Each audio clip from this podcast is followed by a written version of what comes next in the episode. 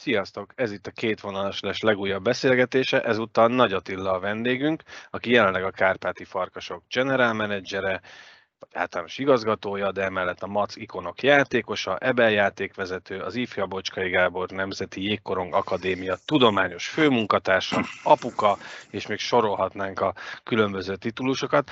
Melyikre vagy a legbüszkébb ezek közül? Szia, köszöntünk a műsorban! Sziasztok, köszönöm a meghívást, és köszönöm a hallgatókat is.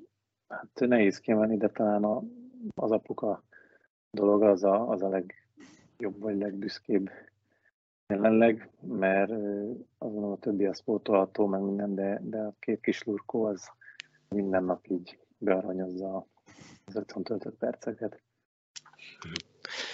Ugye annó a pályafutásodat talán, ha jól tudjuk, a Macban kezdted mesélni erről, hogy, hogy miért a jégkorong, próbáltál-e más sportágat esetleg? Ö, anyukám az ifi válogatottnál dolgozott orvosként, és ő csak annyit szeretett volna, hogy a gyerek mozogjon valamit, meg tanuljon meg korizni, és aztán így eljutottam ilyen tanuljon meg korizni jégre, és ott rögtön hozták nekem felszerelést is, mert hogy akkor jó legyen, és az egyből megragadt, hogy akkor itt be lehet öltözni, meg tök jó, meg lehet püfölni ezt-azt, és akkor belekeveredtem rögtön egy ilyen nyári edzőtáborba Szlovákiába, úgyhogy gyorsan belecsöppentem itt a, a, a kis kerékvágásba, és én onnantól akartam mindig menni, és akkor még a BS, a régi BS-nek volt egy ilyen edzőpályája, ott voltak edzések, és akkor ez a MAC csapatánál történt ez az egész, és így jó volt a társaság, jó volt a közeg, és ott maradtam. Így. Jelenleg is a MAC ikonoknak a igazolt játékosa vagy. Az eltiltásodat töltöd? Mert idén még nem láttunk játszani a jegyzőkönyv alapján.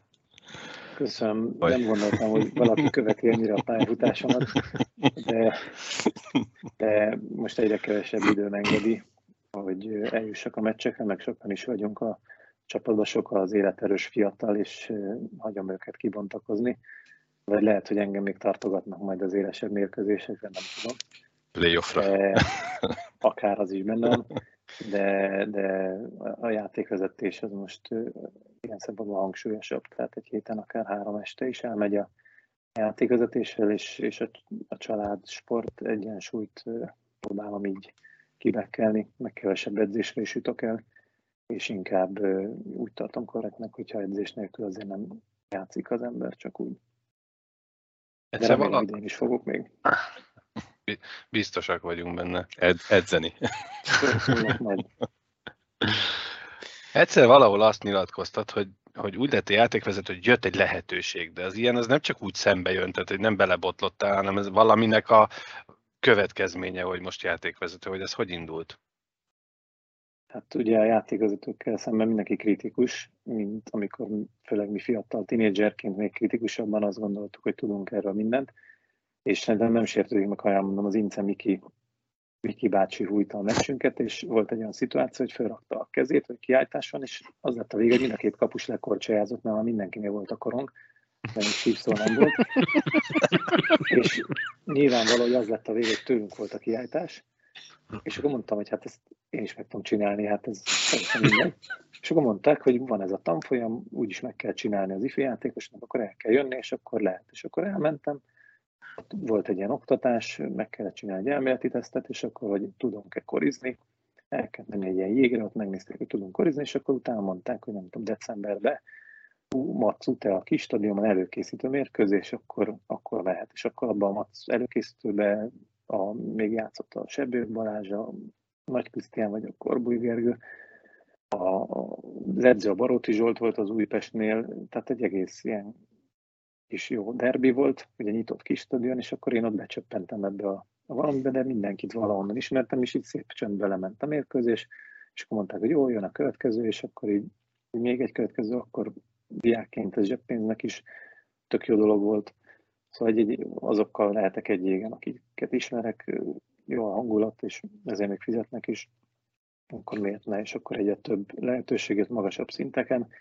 Mert egyetemre jártam, akkor is jó dolog volt, és akkor ez így megmaradt az egész kvázi szenvedéként. Én szerintem beláttam időben, hogy nem, nem vagyok így annyira jó is, hogy itt profi karriert fussak be, vagy üldözzem, viszont talán jó időben kapcsolódtam be ebbe a játékvezetés dologba, még kevés volt, úgymond a konkurencia, kevés volt a játékvezető.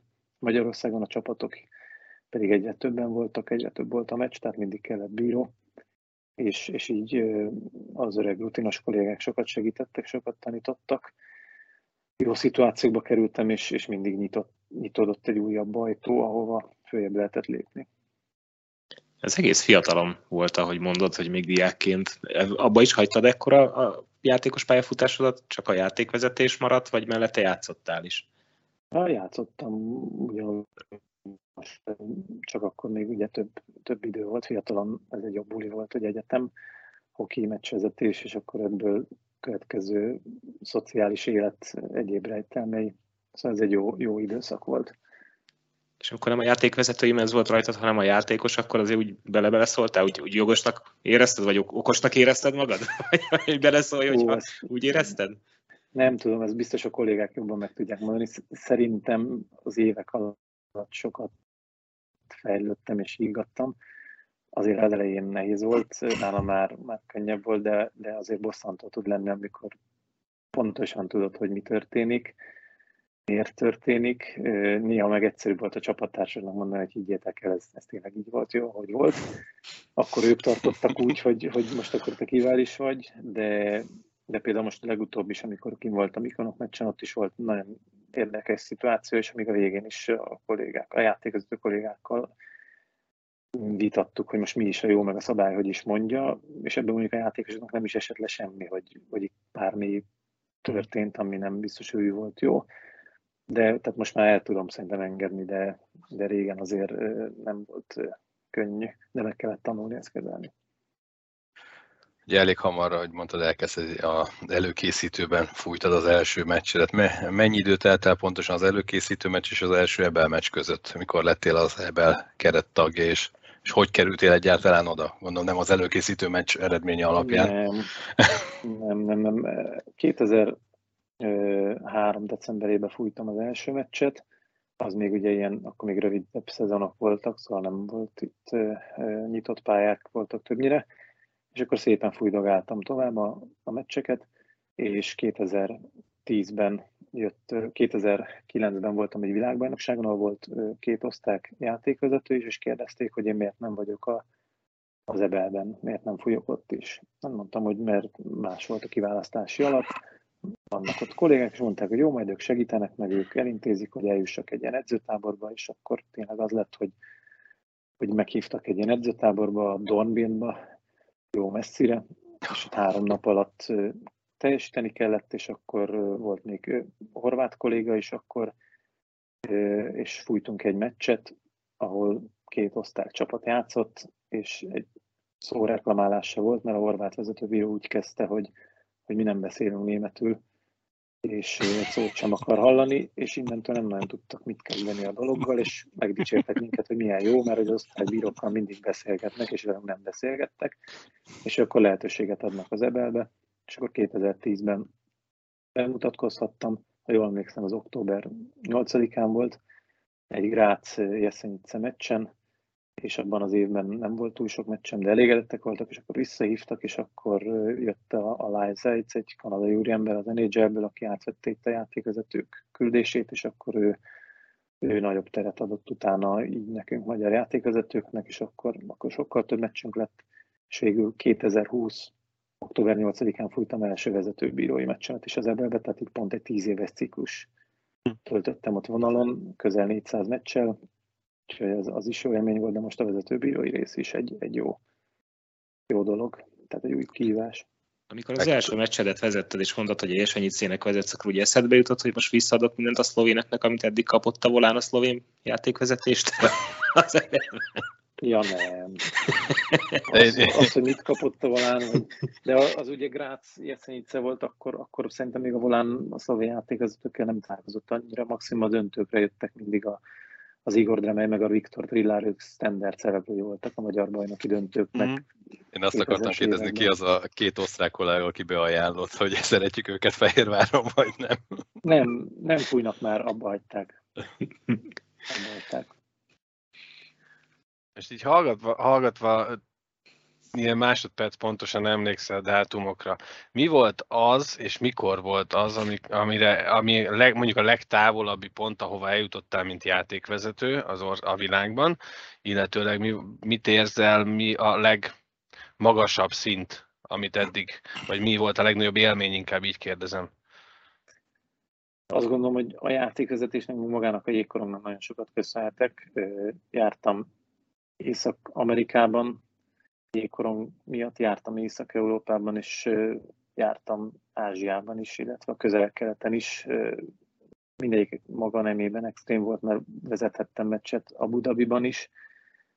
Játékvezetőknek segíthettem Katarban is, ami most ugye a foci miatt még izgalmasabb, hogy ott, ott nagyjából látom, milyen ország is az, hogy láttam betekintést, kaptam, voltam Ázsiába, Japánba, Szapporóba, az egy nagyon jó kis túra volt, az egy ilyen ázsiai olimpiai játékok volt, ott minden úgy kezeltek, mint a, a valós olimpiai játékokon, tehát a játékvezetőket mondjuk business classon utaztatták, az oda nem nagyon jut el így az ember, vagy, vagy nehezen, meg ott a szállodában meg minden körítés olyan volt, és ott Szapporóban ugye a, a szapporói feljutás helyszínét így látni, meg, meg hogy amiket ott az ember a tévében látott, azt így élőben is látni, hogy akkor ez hogy is volt ez, a, ez az egész, meg voltam Szanya szigetén, az a Hongkong mellett van, Kínában, ott is egy ilyen olimpiai selejtezős tornán, 35 fok, szállodam tengerpart, és mellett egy jégpálya, és flip-flop papucsba ment mindenki meccsre. És szóval ezek így jó élmények, meg nyilván voltam hoki szakmai szempontból is magasabb helyeken, különböző csereprogramokkal, Észak-Európában, illetve két divízió egy első évén, mind a kettők Magyarországon volt, az is nagy élmény volt hazajátékvezetőként.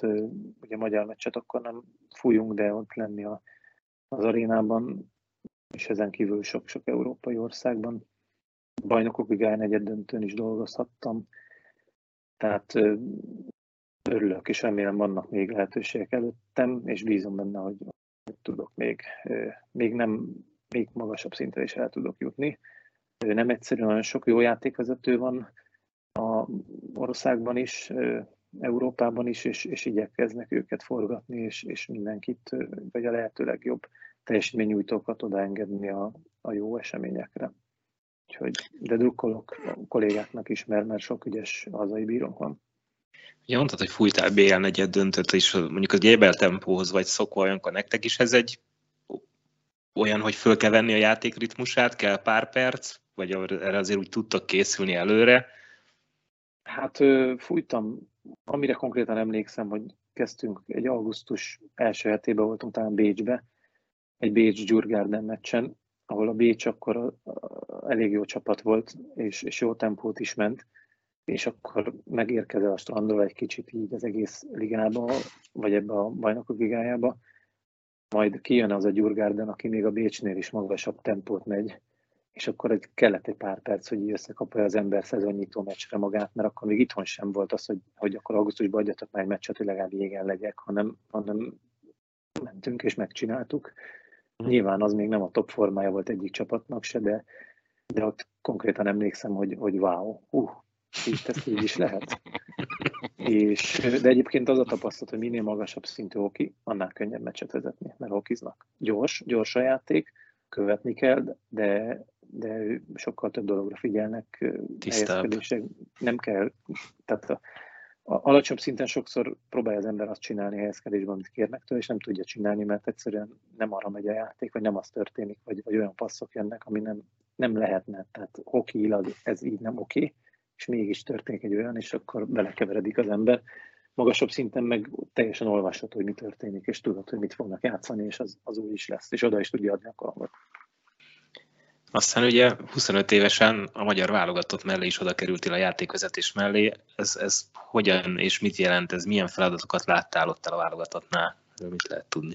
Ez egy hosszú távú dolog volt, vagy, vagy akkor kerültem inkább csak így előtérbe jobban, de már előtte, amikor a, a metodikai központ megalakult, ott Szapporó után volt egy nagyobb állami támogatás, és akkor a Géci Gábor vezetésével egy ilyen edzőközpont létrejött, és akkor mi oda játékvezetők járattunk edzeni, és akkor néha kellett segíteni a Gábornak, és megkérte, hogy, hogy végül is akkor oda egybe segítegettem, és akkor lett a válogatott csapatok mellett is segítendő feladat, akkor ott is először a serdülő válogatottnál, utána az ifi válogatottnál, és utána a junior válogatottnál dolgoztam, és a Glenn Williamsonnal, illetve a Rich Csernomazzal, és amikor a Csernoval dolgoztam egy évet a junior mellett, akkor utána leültette az akkori elnököt, és az alelnököt, a német Miklóst és a Kovács Csavát, valamint a Kovács Zöldét, és azt mondta, hogy neki kell az Attila a felnőtthöz is, mert, mert tetszett az a struktúra, vagy ahogy, ahogy ezt csináltam, és ők azt mondták, hogy jó, semmi gond,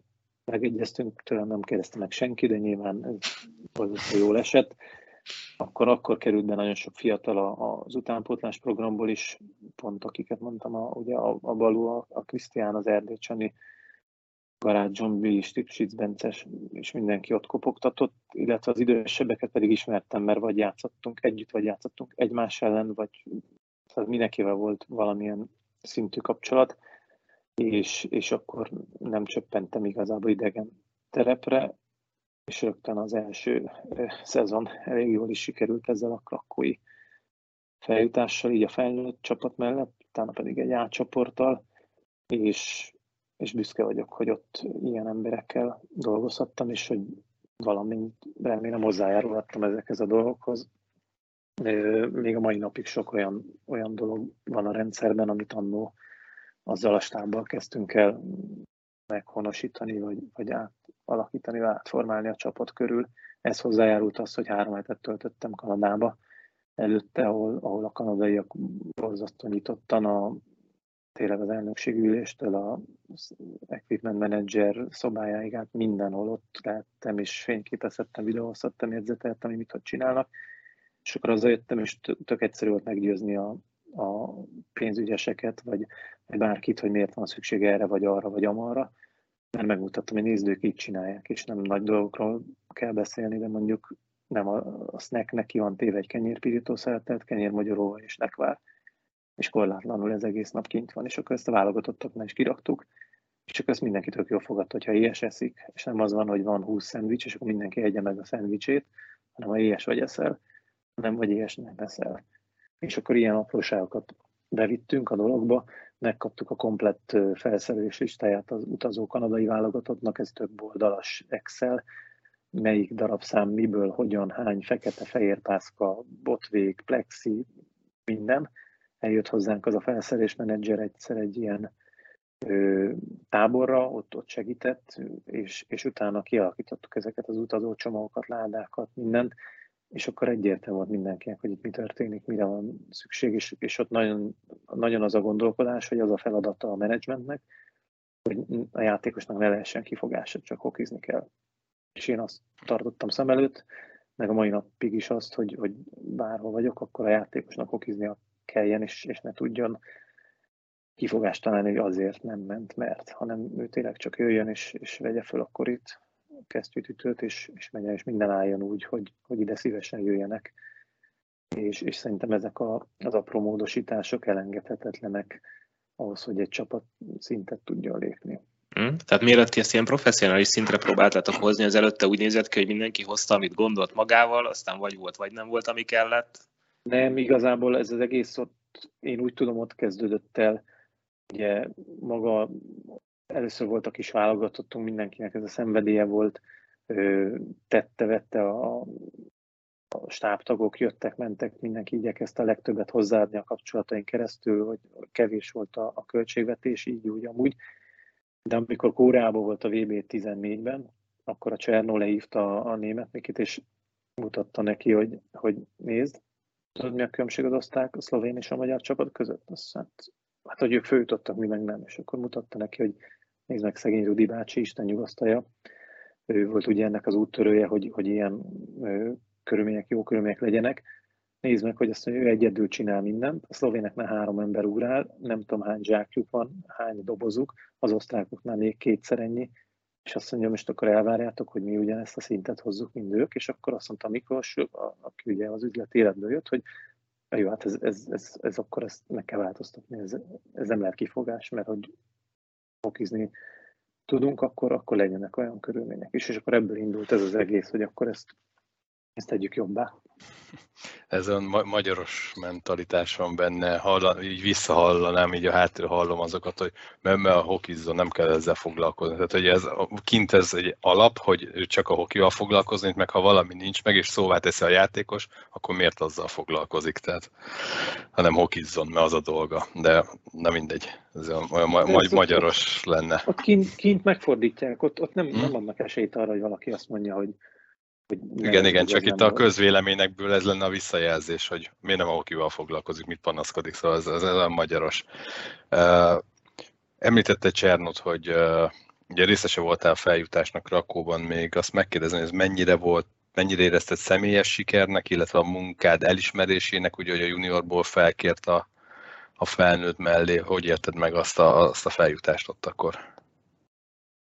Hát egyrésztről nagyon-nagyon megtisztelő volt, hogy, hogy maga a felnőtt válogatottnál lehetek, vagy, vagy azt gondolom, ez mindenkinek egy olyan dolog, hogy ott lehet, hogy a csapat életébe együtt lélegezhet velük, együtt eszik, alszik, iszik, utazik, mindent csinál, és, és az, hogy ennek egy ilyen kvázi siker lett a vége, az egy olyan jó leső érzés, hogy ott, ott, ott a szurkolók ugyanúgy megveregetik az ember vállát, vagy, vagy lepacsiznak, vagy tehát egy, egy, egy jó dolog volt, meg az, hogy feljebb tudott lépni, mindenki valahol a csúcson akar lenni, és ez a magyar felnőtt válogatott a, a csúcsait Magyarországon ennek a dolognak. Tehát én, én örültem neki. Az, hogy mennyi részem van ebbe, nem tudom. Nem tudjuk újra játszani az egészet, nem tudjuk, hogy miért volna, ha én, én igyekeztem a legjobbamat adni ebbe az egészbe, hogy a többiek is tették, és hogyha mindenki így teszi, akkor azt gondolom sikeres lehet. Legyen ez bármiről szó, és ugyanígy voltunk az átcsoporton is, hogy ott is mindenki oda tette magát, hogy, hogy a lehető legjobbak legyünk, és akkor ott is sikerült egy ilyen történelmi sikert elérni. És ott, ott mondjuk az átcsoporton hozzátartozik az, hogy, hogy úgy voltak az öltözők, hogy a nekünk körbe kellett volna sétálni az egész egy ilyen alakba mindenen, hogy kimenjünk a, a cserepadra, és a fehér oroszok meg csak egyből kimentek volna a cserepadra, de az IHF el, elírta ezt a, ezt a kiírást, valamilyen rosszul írták ki, megszavazta a direktorát minden, én szépen csendben hallgattam, és nem szóltam egy szót se. És, és akkor jöttek a fehér oroszok, hogy ez nem lehet, meg a szabályellenes, meg minden, és akkor a csermenik mentek, hogy akkor valami változtatás legyen. És akkor én is ott ültem, és mondtam, hogy mi nem ezzel foglalkozunk, mi, mi elfogadjuk a szabályokat, mindent, nekünk megvan a saját dolgunk. És akkor kvázi ez ilyen jó visszaigazása volt, hogy miért csináljuk a mi dolgunkat, az, amit kell, akkor arra megyünk, vagy így megyünk, vagy úgy csináljuk, de mi, mi megyünk a saját magunk útján, és, és, és a fehér orosz meg mindennel foglalkozott, csak azzal nem, hogy, hogy, hogy akkor ez a hoki meccs is lesz itt, hanem hogy miért erre kell menni, meg miért arra, meg miért így, meg miért úgy meg miért amúgy, és, és a, a meccsen a srácok pedig, pedig mindent kiadtak magukból, és ennek meg lett az eredménye. Tehát ezek, ezek ilyen apróságok, amik a Glenn mondta mindig ezt a details hogy, hogy és, és egy kicsit ez visszautal arra, hogy a mostani Fehérvári edző, a Konstantin is, is nagyon ilyen részletekbe menő, hogy, hogy, hogy, hogy az, azok a kulcsmomentumok, mert kívülről kvázi minden ugyanaz, korongütő, korcsolya, mind a két csapatban mindenki ugyanaz. Itt már említetted ezt a fehér orosz elleni mérkőzést. Ott lehettél Szentpéterváron is, mint csapatmenedzser. Milyen egy A-csoportos VB a többi Divízió 1-es VB-hez képest a színfalak mögött, amit mi nem látunk? Mennyiben más? Azt gondolom a Divízió 1-ig egy ilyen családi rendezvény, idézőjelben mondom, tehát hogy, hogy kis szervezői stáb, kevés, kevesebb megfelelés, szponzorok, az átcsoport ez egy kőkemény üzleti vállalkozás.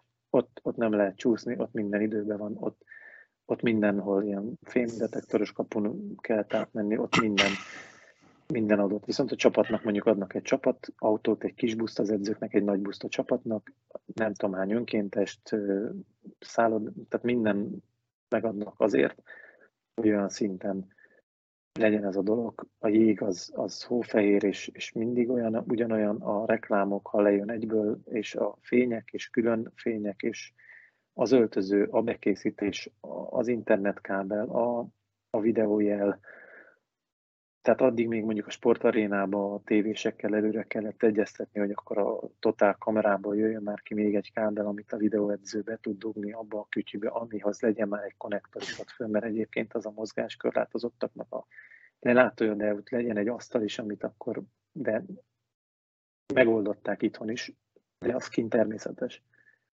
Tehát, hogy ott, ott amikor 20-30 NHL scout jön, és néz meccseket, akkor ott, ott nem akadunk fönn azon, hogy ők olyan helyen üljenek, ahonnan látnak is. És, és tényleg minden, de a, a tusfürdő és hok is volt kint, a, volt, volt egy Ciszém és egy Bauer ilyen bemutató hely, ahol a játékosokat próbálták meggyőzni, hogy, hogy melyik ütőt vagy váltsanak, meg és emlékszem, a Vilinek eltört az ütője, már a sokadik, és, és akkor kérdeztük, hogy akkor vennénk neki még, hogy ebbe tudnak segíteni venni, hát itt nem, hát akkor melyik játékos hol, és akkor, akkor adunk ilyet is, olyat is, akkor véleményezés, akkor jó és akkor, akkor rendelhetik-e neki jövőre azt, és akkor le. Tehát, hogy, hogy ilyen mondjuk egy divízió egy án, ami egyébként nagyon sokat komolyodott azóta, tehát most már így összeér egy kicsit a divízió egy A és az A csoport is, de mondjuk menve szó sincs arról, tehát még nincs egy divízió egy B és felnőtt VB, és egy divízió egy B és U20-as VB között sok különbség nincsen, ugyanúgy 7 meccsnap van, 5 vagy 7 nap van, és akkor ugye 5, 5 meccsnap, most már azt is ugye széthúzzák néha, hogy nincsenek szünnapok, hogy akkor is legyenek programok, mert eddig volt két üres járat, ugye az átcsoporton nincs üres járat, ott, ott, ott megy az egész dolog. VIP része, és mi például a VIP, 5, 5 VIP akkreditációja volt a csapatnak, abból kettőt odaadtunk a felszerelés menedzsereknek, mert ők úgy ott vannak egész nap a pályán, menjenek, egyenek, igyanak. Más csapat ilyet nem csinált, ott akkor a stáb jön, hogy ott, ott, ott megvan, hogy ki az őt, aki, ki megy a VIP-ba, úgyhogy mi kis csapatként ott el voltunk, de pont Kanada mellett töltöztünk, meg volt ugye a kapcsolat, ismertük egymást, jó, jó, jól alakultak ezek a dolgok ott is. Jó élmények jó, jó visszatekintve, és bízunk benne, jövőre is ilyen, ilyen hmm. jól tud alakulni a fiúknak a, a sorsa. De, de ez kőkemény egyéves munka volt az, hogy, hogy most mondjuk könnyebb, mert EU-ba kell utazni, de az oroszokhoz, amikor jött nem tudom hány ilyen, ilyen vámos cégnek az ajánlata, hogy ők elintézik, hogy nem is értettük, hogy miről van szó. Addig nem értettük meg, amíg a reptéren mi besétáltunk az zöld és a németeket kiszedték mert ők szépen bevallották, hogy hány ütőt hoznak, meg mindent, mi meg csak húztuk a kis okizsákunkat, mert, hát mert azt hiszem, azt hiszem hat darab fölött az már vámolandó, meg nem tudom, meg számlával kell igazolni, meg mi ezekkel amatőr... Kereskedelmi mennyiség. Igen, nem nagyon foglalkoztunk, hanem mentünk minden hoki csapat, ők nem kérdeztek, mi kihúztuk a társánkat, a németek meg lelkesen mentek, hogy akkor ezek a papírok, és itt vannak, és nézzük meg, hogy ez annyi, meg annyi. Ez ez, ez, ez a szerencsés volt, de, de, de Oroszország szépségével is, vagy ezekkel hátrányével is minden együtt, ez egy, az egy nagyon jó világbajnokság volt ilyen szempontból, és ugye Szentpétervár azért egy elég szép hely. Meg tudtátok nézni a várost? Közben Meg gondolom persze. nem. Hát a, a, de voltak szabadnapjaink, a konzulátus nagyon sokat segített, ott az Ermitás Múzeumban külön intéznek nekünk ilyen túrát, busszal vittek minket ide-oda, meg ugye még ott volt egy-két napunk a végén, vannak, vannak csapattagok, akik a, kanadaiakhoz hasonlóan a fölnyíló hidakról tudnának mesélni, mikor nyílik és mikor záródik. A nevedre rákeresve az Elite Prospecten olvashattuk, hogy 2017-18-as évben stratégiai programmenedzser voltál. Ez, ez milyen program, milyen menedzser? Milyen, milyen stratégia volt ez? Ugye jött a, vagy lett egy ilyen sportigazgatói pozíció a szövetségben, és az akkori sportigazgató egy teljesen más koncepcióval próbálta a válogatott programokat mondjuk úgy üzemeltetni, és ez többünknek így a pozícióváltásába került, és akkor a, a, a Géci Gábor volt a stratégiai programfelelős, akkor jött ki a szövetségnek egy ilyen stratégiája, és akkor abban voltak pontok, ugye, amiket hát meg kell valósítani, az, hogy leírták egy ilyen vaskos kötetbe, az kevés, és akkor a Gábor ő kérte, hogyha már ilyen átalakulások vannak, akkor ő nagyon szívesen dolgozna velem, és akkor kaptam ezt a titulust, hogy stratégiai programmenedzser. És akkor ezeken ügyködtünk, hogy ilyen, ilyen képzési terveket, képesítési szabályzat, mindenféle ilyen bürokratikus dolog, de aztán, aztán megint változtak a dolgok. Miért kellett távoznod a nemzeti csapatoktól? Kicsit így visszacsatolva. Gondolom nem a stratégia része volt. Hát ezt én is kérdeztem, hogy nem volt busz, vagy nem volt kaja, vagy nem, nem tudom. Az akkori sportigazgató lehet, hogy ma már másképp gondolná, legalábbis azt hallom én, hogy most lehet, hogy már bánja ezt a döntését, de akkor ő, ő így döntött, ezt tőle kell megkérdezni, hogy mi, mi vezérelte. Akkor biztos nem voltam, nem voltunk szimpatikusak, ugye elég sokan elkerültek az akkori ö, csapatból azóta válogatottól, legyen ez gyúró, felszerés, menedzser, médiás, bárki meg lehet nézni a Szentpétervári csapatképet esetleg, és a maradó embereket, még a nagy Jóci ott van, én, én drukkolok neki, mert én nagyon jó ember, és ez nem azt jelenti, hogy most ott van, lennének jók, mert ők is jó szakemberek, és, és, és megérdemlik, hogy ott dolgozhatnak, de akkor nagyon mi se tudtuk hova tenni, hogy, hogy, a, hogy nem szakmai okokból kell váltani bizonyos dolgokba, sokat, de... sokat tanultál már aztán. Ez nem a kazak VB után volt a rossz szereplés nem, után, amikor Mogyit is? A kaza, nem, a, a kazak VB-n én már nem voltam, a, az ukrán VB volt az utolsó, ugye hát az se volt túl jó, jó mhm. szereplés. Mondjuk ott az volt az érdekes, hogy az öltözőben még volt egy beszéd, hogy majd kiértékeljük a, a látottakat, és utána a játékosokkal is egyeztetünk, hogy mi, mi nem úgy ment, ami. És az képest hazaértünk, és már másnap mondták, hogy akkor ezt itt game over a, a Csernónak is, meg nekem is. És akkor kérdeztem, hogy hát, ki, ki lett értékelve csak. Hogy, hogy ez hogy? Háttérben.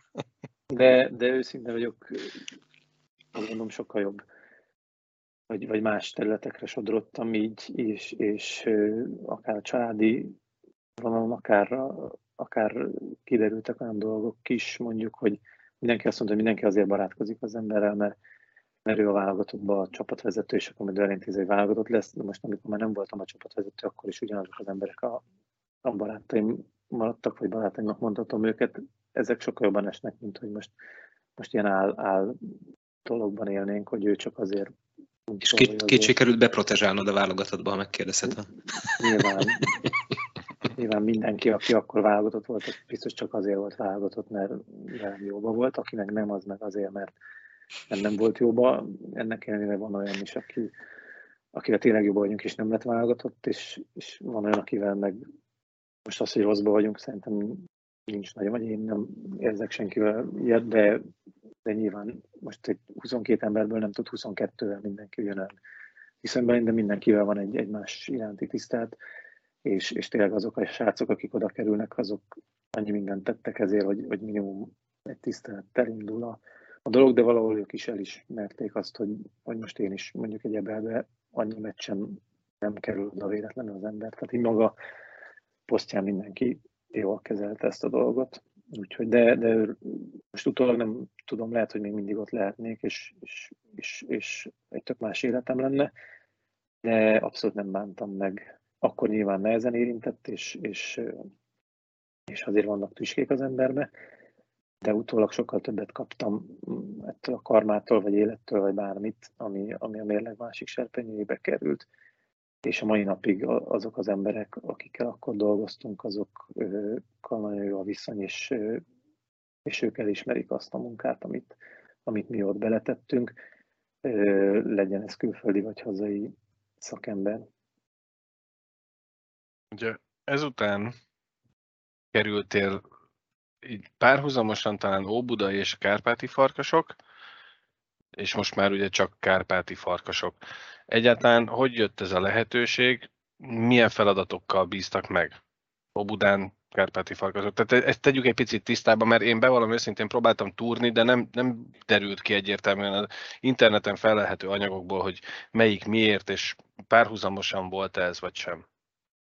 Ugye a konstans dolog az maga a játékvezetés, abból, abból sok mindenkit ismertem, és Óbudán, Óbudán jött egy lehetőség, hogy az egy kis klub volt, egy kis sátras pályával indult, és szülők fölkarolták, és kinőtte magát egy, egy, két, egy kis pálya, nagy pálya komplexummá, és ezek a, a vezetők, akik szülők, maguk az üzleti életben jó, sikeres vállalkozást vezetők, de szülők, kerestek valakit, aki tudna nekik segíteni abban, hogy, hogy akkor most mit kezdjünk a klubbal, hogy, hogy így, így egy kicsit nagyon önött. És akkor megkerestek, először csináltam ott egy ilyen kvázi felmérést, vagy egy ilyen, ilyen mondjuk analízisnek az is volt benne, de többféle szempontból körbejártam személyes interjúkat az edzőkkel, a dolgozókkal, mindenkivel, mindegy külsős ember. És ebből csináltam egy anyagot, hogy akkor szerintem ezek a, ezek a problémák, ezek a, ezek a nagyon jó dolgok, tehát ahol, ahol maga a pálya van, amilyen infrastruktúra van, miben hogy kellene előrépni, és akkor azt mondták, hogy jó, figyelj, akkor ezt csináljuk meg, mi támogatunk mindenbe, gyere, és, és csináljuk. És akkor így, így, így kezdődött az Óbuda, és ott szépen elkezdtük a dolgokat átalakítani, megváltoztatni, helyben hagyni, megerősíteni. Akkor készült ott a metodika, ugye volt tapasztalatom abban, hogy, hogy mi van egy ilyen, ilyen edzőközpontban, mi kell honnan szerezzük be, hogyan, hogy lesz a legjobb. És az érdi sztori pedig onnan indult, hogy a, a, a Kovács Csaba, a fiatalabb, aki ugye még a válogatottban együtt dolgoztunk, ő, őt megkereste a, az érdi csapatnak a tulajdonosa, hogy akkor hagyta abba a Csabi ugye a játékot, hogy figyelj Csabi, gyere segíts nekem, én csinálok egy jégpályát, de hogy itt legyen hoki, és akkor ő itt tisztelte, megköszönte, hogy ő most annyira nem szeretne hokiba dolgozni, viszont tudna valakit, akit lehet, hogy érdekli a dolog. És akkor beszélgettünk kettőt, és azt mondta, hogy, hogy jó, írjak le valamit, hogy, hogy gondolom, leírtam, elküldtem neki, és azt mondta, hogy jó, szabad kezet kapsz, neki az a fontos, hogy, hogy mutassuk meg itt, hogyha a, a, pénz helyesen van elköltve, akkor lehet jó kit csinálni, és, és ennyi. És ez innen indult. Én, én ott elmondtam őszintén, hogy a játékvezetés fontos, azt nem akarom feladni, Óbudán is vagyok. Óbudán abszolút támogatták ezt a dolgot, hogy, hogy segítsünk másoknak, és hogy mennyit tudok vállalni az időmből, korrektül ezt megbeszéltük, és, és azóta ez, ez a kapcsolat így működik, és amikor jött a, a székesfehérvári megkeresés, akkor át kell gondolni, hogy valamiből engedni kell, és Óbudán a Tabalok Péternek ezt elmondta ezt a lehetőséget, ő pedig azt mondta, hogy figyelj, menned kell, csináld Óbudára bármikor visszavárunk, azóta is havi rendszerességgel el szoktam menni, sokat beszélünk, és próbálunk nekik is segíteni, tehát a jó viszony továbbra is megvan ott, úgyhogy így, így alakultak ezek a váltások idézőjelben. Uh-huh. És itt a kárpáti farkasoknál milyen modellt sikerült felépítenetek, vagy gondolod ezt, hogy mit, mit próbáltak megmutatni, hogy helyesen hogy kell elkölteni a pénzt, és mire, mire juttok, milyen edzőkkel dolgoztok, vannak vendégedzők, mentoredzők? Azt tudni kell, hogy, hogy teljesen a nulláról indult az egész dolog, és én, én annyit kaptam, hogy, hogy maga ugye a tulajdonos a, a, a Balázs Attila, aki ezt megálmodta ezt az egész projektet, ő, ő neki egy kolléganője a Kinga, aki felel a gazdasági és pénzügyi dolgokért. Ezt én kértem is, hogy én nem szeretnék a, sem pénzet, tehát ne valaki azt mondja, hogy én, én adom el a jeget, vagy, vagy én azért hoztam ide, vagy azért a, innen veszük a felszerést, mert nekem, nekem tök mindegy. Szóval hogy a Kingával így, így kettesbe elkezdtük ezt az egész dolgot. Ő, ő teljesen a, a, az üzleti életből jött, és akkor én meg ugye a sportból, és akkor mindenki próbálta a másikat így edukálni, hogy mit miért lehet és mit nem lehet. És akkor a Hegyi Ádám bejelentkezett Fehérvárról, hogy, őt, őt, hogy ő hallotta, hogy itt készül és ő, őt nagyon érdekelni ez a dolog. És akkor kellett még egy edző, pedig a Csei Zsombi volt, akit én mint játékvezető ismertem, és ő, ő pont ilyen kis hokisulisokkal foglalkozott egy másik klubnál, és akkor így, így összejöttünk, és akkor 37 gyerek az első, tehát 2019 januárjában volt egy UTE Titánok Erzteliga meccs, a pályányító, már innen indult maga ez a munka, hogy akkor, akkor hozzunk ide egy Erzteliga meccset, jó, de melyik csapatokat? Akkor beszéltem az Ancsi Janival, mondta, ő nyitott persze, hát idegenben játszanak neki, nem kell Fehérvárig menni, már jó. Beszéltünk a Fehérváriakkal, Titánok csapata, nincs annyi néző, szurkoló megoldható, de engedjük be a bérleteseket, stb. Nagyon készséges volt mindenki. hogy akkor egy ilyen új pálya nyíljon meg.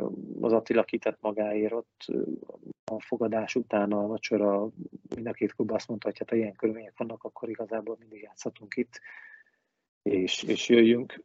És mellette meg akkor elkezdtünk szépen toborozni, iskolákat járni, én próbáltam az edzők mögé a, a szervezeti részt oda tenni, segíteni, felkutatni a lehetőségeket. A, a gyakorlati érdem az abszolút az övék, mert ők, ők kötötték a gyerekek koriát, csatolták be, és akkor 37 gyerekkel végeztük a szezont U8, U10-be, és következő évben már egy U12-es csapatba is bele tudtunk vágni. És, és ami nagyon fontos volt, hogy, hogy olyan emberek vegyenek minket körül, akik jó emberek, mert a szakmát azt meg lehet tanulni, meg lehet ebben segíteni, de az emberi oldalt nem lehet tanítani, és, és így, így épültünk edzőről edzőre, és építőkövenként tettük össze a, a klubot, és, és e, erre gondolok, hogy, hogy tehát itt nem, nem az a cél, hogy kvázi megélhetési edzők legyenek, vagy itt, itt tényleg úgy működik minden munkahely, bejön az edző, igyekszünk megbecsülni őket, olyan körülményeket kialakítani, ahova, ahova szívesen jön be az ember, és most már ezt tök jó látni, hogy, hogy ezt egyébként nagyon sok klubnál igyekeznek ugyanúgy ezt a légkört megteremteni, és, és ezek tudnak sikeresek lenni, ahol a, ahol a munkavállaló nem csak bejön, ledolgozza a nyolc órát és hazamegy, hanem, hanem jön és ő magáénak érzi a, a dolgot. Minden héten van edzői, mindenkinek van szava, mindenki mondhat, minden ötletet próbálunk tovább gondolni, összeszedni, és, és bárki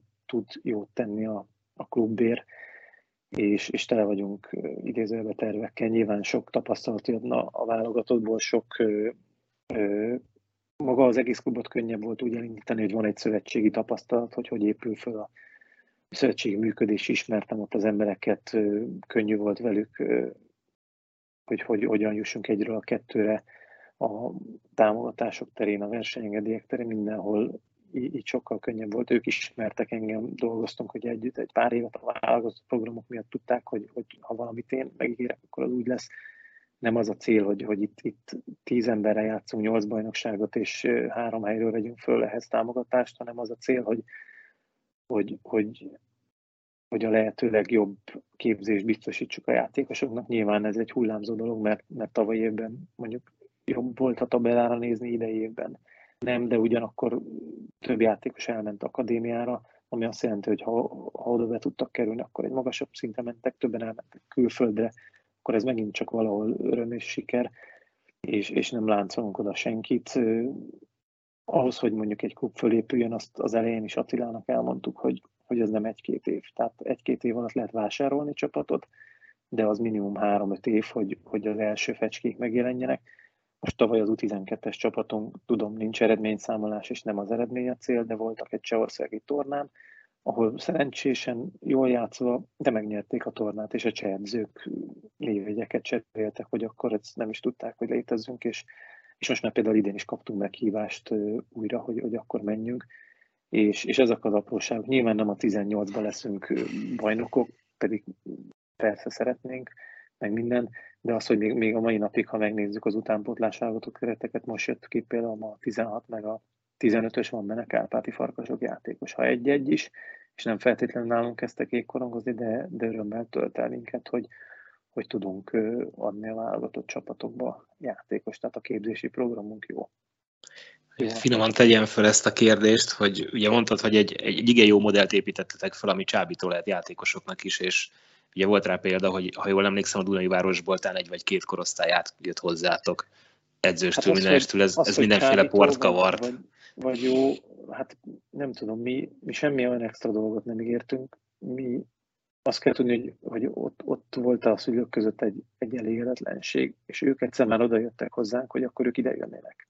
Mi elmondtuk, hogy mi ezeket a dolgokat vállaljuk, mondták, hát nem tudják, mert ez, már mindenki annyi mindent mondott, és ez így, meg úgy mondtuk, mindegy, hogy jöttök vagy nem, mi ezeket a dolgot vállaljuk. És lement két szezon, és azt látták, hogy amiket ott elmondtak, az úgy történt. És akkor megint oda jöttek, hogy figyelj, ez tényleg úgy történt, hogy mondtátok két évvel ezelőtt, akkor mi tényleg ide jönnénk. De ki lesz az edző? Mondjátok meg. Mondtuk, hogy kis türelmet kérünk, értjük, hogy van egy ilyen szándék, akkor mi még egyelőre nem gondolkodtunk akkor ugye 16-18-as csapat indításába. összedugtuk a fejünket, azt mondtuk, hogy jó, akkor ebben a modellben tudnánk ezt elképzelni, és akkor azt mondtuk, hogy ezek, ők lesznek az edzők, de akkor nem az volt, hogy majd ő lesz, akkor ő már ott volt, ott volt szerződése, oda, ott, ott dolgozott. Tehát bemutattuk őket, és mondtuk, hogy innentől nálatok a dolog, ha ide szeretnétek igazolni, akkor megvan a módja, írtok egy levelet, jelzitek a régi klubotoknak, mi senkit nem csábítottunk sehol, mindenkinek a nevelési díját kifizettük, nem volt kevés összeg, de a, de a tulajdonos ezt is vállalta, mert azt mondta, hogy akkor, akkor vágjunk bele ebbe a fejszínket, ugye lett akkor egy 16-os csapatunk, és lapot húztunk, elindultunk a 18-ba is ezekkel a gyerekekkel, és kvalifikáltunk az osztrák, akkor ugye Ice Junior League, vagy nem is tudom mi volt a, a jó neve, és bejutottunk a nyolc közé, és, és akkor ez még egy olyan volt, hogy wow, hát akkor, akkor most ott is játszani kell.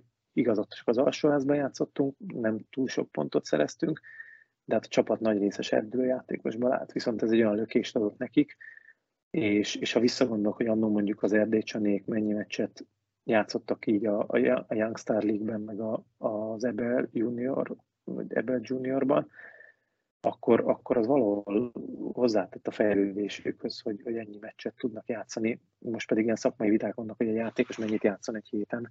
Nyilván nem öt meccset, de, de nem mindegy, hogy valaki mondjuk játszik a serdülőben egyet hétvégente, vagy mellette tud mondjuk játszani egy ifi meccset is szombaton, és vasárnap meg egy serdülő meccset, más tempó, más szerepkör, és, és ez, ez rohamosan tudja őket fejleszteni, de, de nem szabad átesni a ló túloldalára, tehát se szabad, hogy akkor végig toljuk velük így a szezont.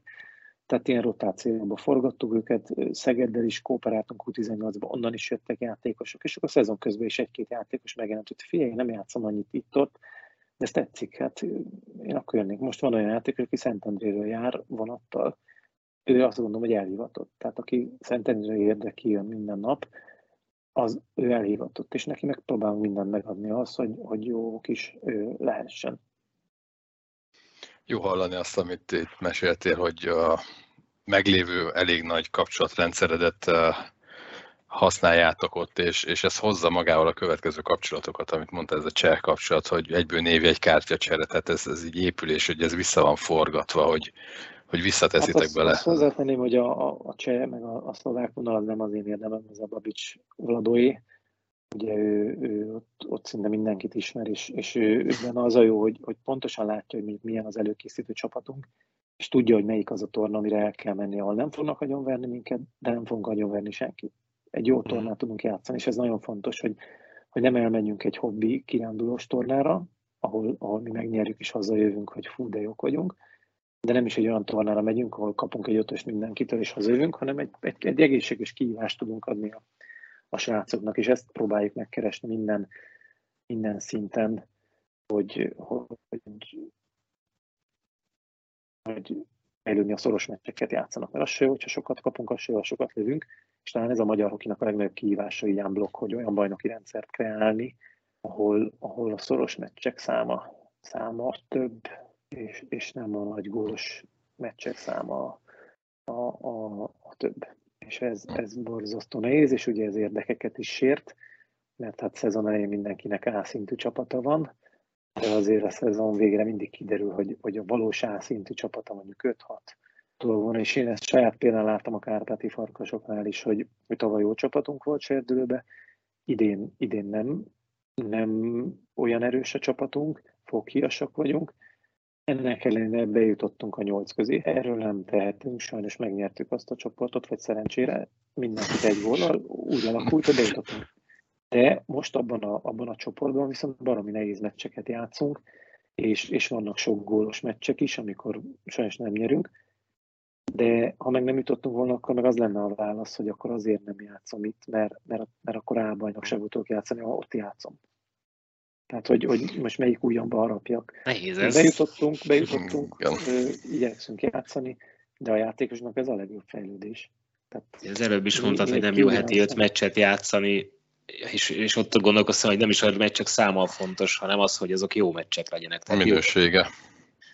Hát lehet ötöt játszani, amikor abból 2-10-0 vagy 12, de akkor miért játszhatom azt a legjobb soromat, akkor legyen csak 5-0, de nem játszhatom a legjobb soromat. Szóval ezekkel próbálunk így így játszani. Azért nyilván néha nehéz a, a sorsolás, mert most az elmúlt hétvégén pont úgy jött ki, hogy, hogy ifi meccsek is voltak, sergő meccsek is voltak így felváltva, tehát ott, ott kellett csakkozni a fiúkkal, betegségek, iskolai elfogadtság, ugye hétköznapra esik, nem könnyű, bele-bele csúszik egy ilyen, tehát mi sem tudjuk azt, amit feltétlenül a szakirodalom pontosan javasol véghez vinni, de, de azon azt se szeretnénk, hogy kiégjenek a, a fiúk. Tehát akkor utána megkapják a megfelelő pihenőt, nagyon jó száraz edzők vannak, akik ebben segítenek regenerációban, mindenben, hogyan terheljük őket.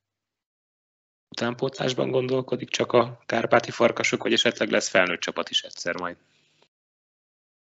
Megvannak a hosszú távú tervek. Ugye az érdi pályán volt már felnőtt meccs, de azért hosszú távon ilyen kis lelátóval felnőtt csapatba belevágni nem biztos, hogy, hogy jó dolog. Érdem nagyon sportszerető a, a közeg, a kézilabdán is, ami első osztályban jól szerepeltek, nagyon sokan voltak. Úgyhogy a felnőtt csapat terve van, de ez kell azért egy széles alatt. Tehát, tehát nyilván össze lehetne szedni jövőre is bármilyen csapatot, ez igazából pénzkérdése, kérdés, hogy, hogy van-e értelme jelen helyzetben, gazdasági helyzetben erre elkölteni ennyi pénzt, az mennyit adna a, klubnak, mennyi jégidőt venne el mondjuk az utazóklástól, mert most szinte ki van az idejés jégidő szám, föl tudjuk írni, hogy mennyi jégidő használható mondjuk 4 és 9 óra között. Ez 6 napra vetítem, az ugye 30, 30 óra, tehát 50 perces edzésekkel nézve 30 edzést tudunk vinni. Ha a csapatszámainkat tekintem, akkor 44 óra edzés kéne. Ezért kell összevonjunk csapatokat, különböző csoportokat csinálni, előkészülve három csapatunk van, a ABC, és két csoportban edzünk, tehát nem tudunk mindenre időt szakítani. Most ha ezt még egy felnőtt csapattól is bejönnének hétköznetcsek, akkor azok elvisznek mondjuk három óra azok az edzésekkel, mit csinálok, hova teszem őket. Szóval ez, ez nagyon nehéz kérdés, de hosszú távon biztos, hogy az ott versenyző gyerekeknek kell olyan alternatívát nyújtani, ahol látják, hogy ennek van te. És aki ismeri a tulajdonost, az építőiparral dolgozik, amiket csinálnak, és ahogy csinálják, az, az, az nem a csak csináljunk valamit, és akkor, hanem az, aznak úgy is kell kinéznie, és olyan minőségnek is kell lennie, és ő ezt a filozófiát hozza ide a, a, a jégkorongba is hozzánk, és ez az elvárása felénk, és ez jó motiváció, hogy, hogy ő megad mindent, hogy ne, ne középszintűek legyünk, de elvárja azt is, hogy, hogy itt minden rendben menjen. A játékosok úgy legyenek kezelve, a szülők úgy legyenek kezelve, korrekt tájékoztatás legyen, és, és a szakmai munka az edzők is olyan legyen. A következő kérdésem az lett volna, hogy, hogy mesélj egy kicsit a kárpáti farkasokról, de azt tulajdonképpen megtetted a filozófiát, a tulajdonosi, a, a menedzseri, a, az egész filozófiát, azt egy kicsit körülírtad az előző kérdésekre adott válaszokkal. A, az lenne a kérdésem, hogy tudjuk-e, hogy lehet-e egyáltalán egy, egy ilyen, tulajdonképpen azt mondtad, hogy másként működtetett, értelmesen vagy okosan működtetett klubot, jégkorongot ma Magyarországon szerinted nyereségesen csinálni? Kérdés, Szigorúan a klubra nézve. Kérdés jó, azt gondolom, hogy csak úgy üzleti alapon senki nem fog építeni jégpályát és, és üzemeltetni. Nagyon fontos, hogy van egy ilyen, mondjuk ugye ez a középkori szaksz, hogy mecénás, vagy valaki, aki mögé áll ennek a projektnek, és, és azt mondja, hogy én imádom ezt a sportot, és, és én ezt szeretném támogatni. Van egy pár ilyen ö, ember a magyar hokiban, őket meg kell becsülni, ugye a Noah Mac felnőtt is valahogy így indult el.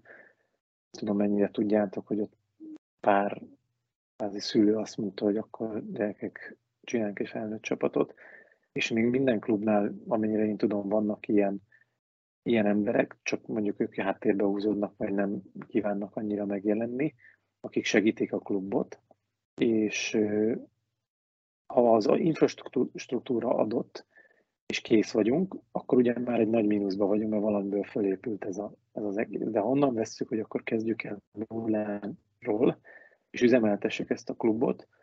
A válaszom az, hogy a régi energiaárak mellett megoldható, egy jó, jó struktúrában és gyerekszámmal és nyilván TAO támogatással.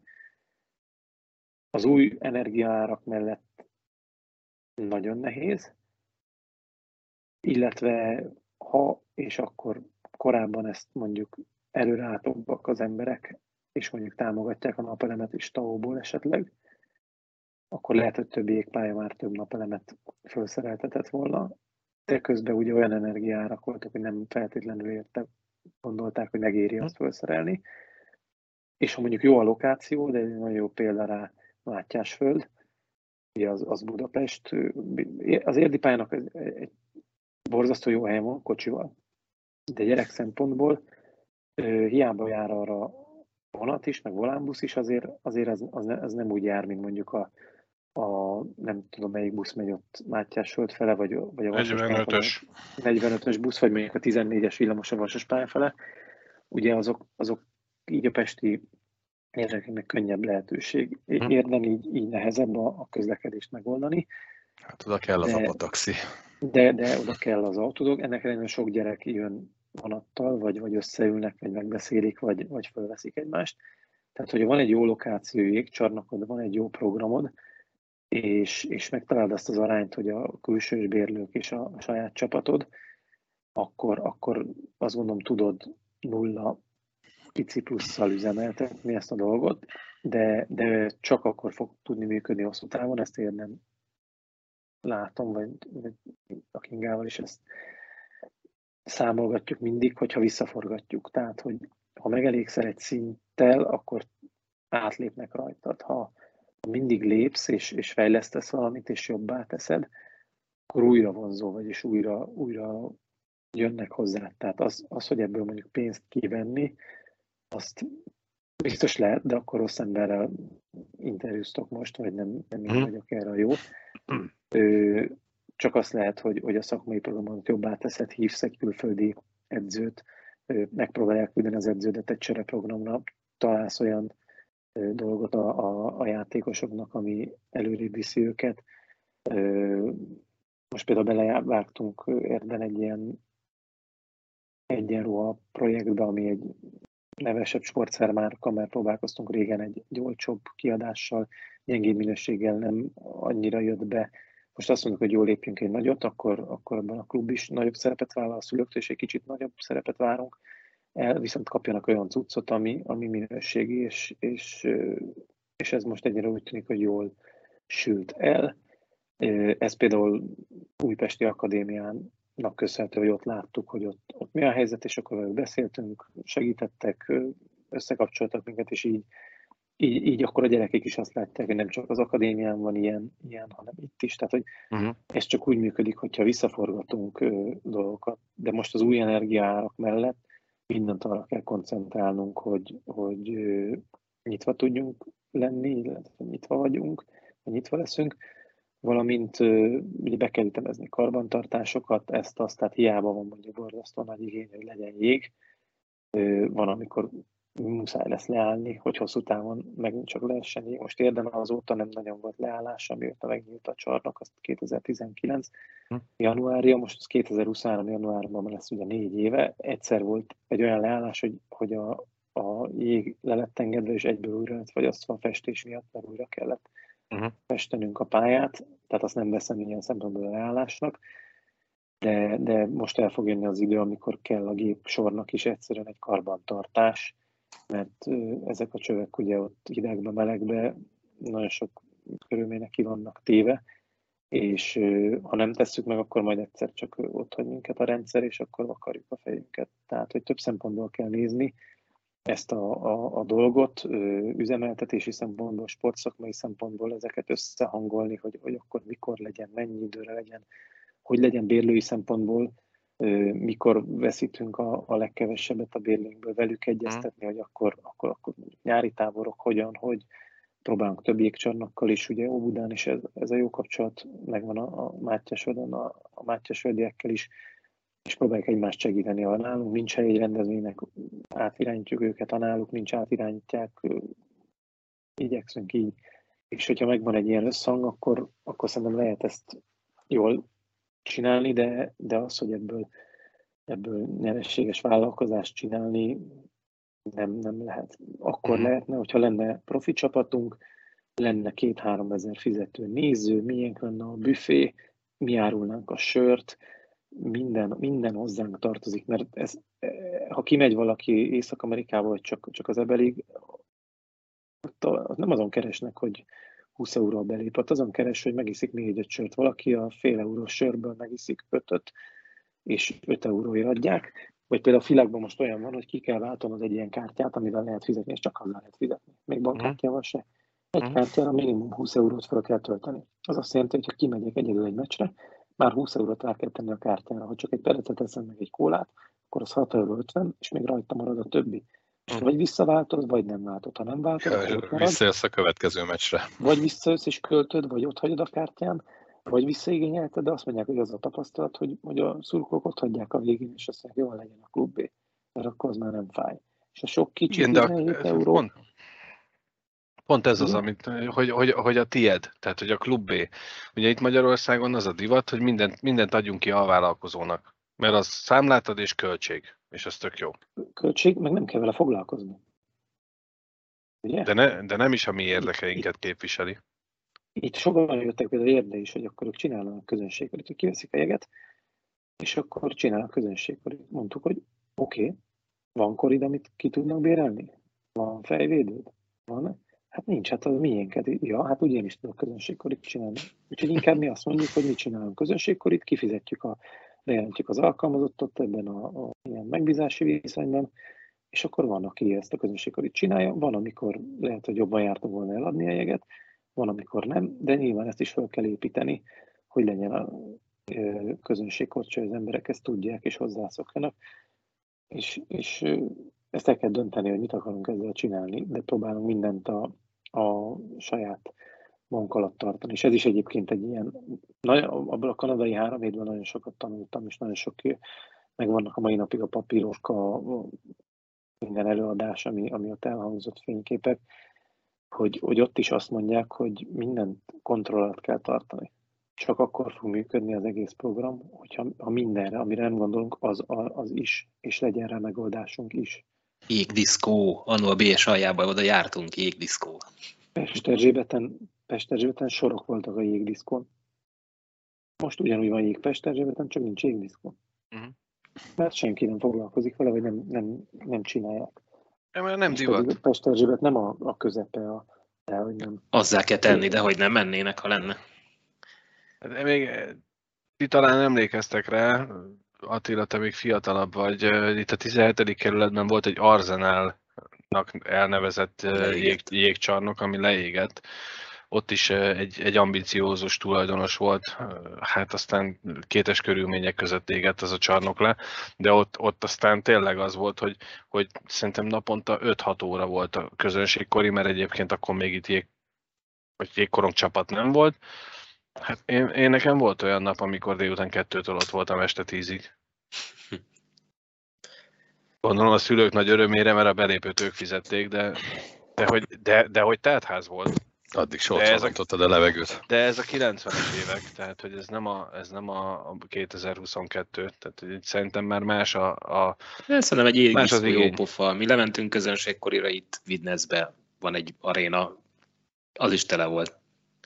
Van igény, van igény rá, csak olyan szolgáltatást kell nyújtani, hogy le tud gyűlni, legyen egy szekrényen, tudják korig bérelni, elérhető áron legyen, legyen büfé, legyen forradbor, legyen tea, legyen és azt a büféssel is meg kell értetni, hogy nem fog fölmenni senki az emeletre a közönségkorról, hanem neked kell sajnos levinni a tálcát, meg a, Mhm. a teásbödönt, mert akkor ott fognak Ott van a büfé a pálya mellett. De fönn nem fognak fölcsoszogni a, a, az emeletre élvédőbe, sőt élvédőt honnan védője hát szambázik ide-oda. És, és most ez, ez megint idő kell is, hogy megismerjék, hogy van jégcsarnok, hogy lehet jönni, hogy lehet csinálni. De a vasas pályán ugye évek óta csinálják ezt a közönségkorit, és mindig van ember, valahogy mindig jönnek, mindig vannak, és csinálják, és ők emellett kitartanak, és régen nekünk ebből sok konfliktusunk volt, amíg ott voltak a válogatottak, hogy mi az, hogy nem lehet hozzányúlni a közönségkorészet, itt a felnőtt válogatottak akar edzeni, és ők nem engedtek ebből. Most, most azért értem más szemszögből, hogy miért, de nyilván akkor nekem nem az volt az érdekem, hogy a közönségkori menjen, hanem adja felnőtt válogatott abban az időben egy session, amikor neki jó. Mhm. De mindig találtunk megoldást, azért tegyük hozzá. Tehát. Az a lényeg. Van a van sztori, ott laktam Káposztás megyeren a csarnok mellett, és a 2008-as feljutás után a VB előtt ott volt a felkészülés, és emlékszem, még Rudi bácsi lementem aláíratatni a meszt a szaporói csapattal, és még edzettek a srácok, addig Rudi bácsi hordta be ugye az április a sonkat állakat a zöldözőbe.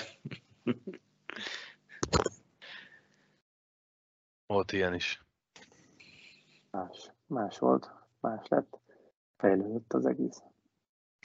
Jó, kicsit kicsapongtunk, de lenne még itt utánpótlással kapcsolatban egy kérdésem. Most, hogy van jegünk, közönségkorcsolya, áramot is ki tudjuk fizetni, gázt is, te, aki benne vagy az utánpótlásban jó régóta, hogy látod, miben lehet még fejlődni utánpótlásban, hogy legalább egy európai szintű védőt, védőpárt kineveljünk például?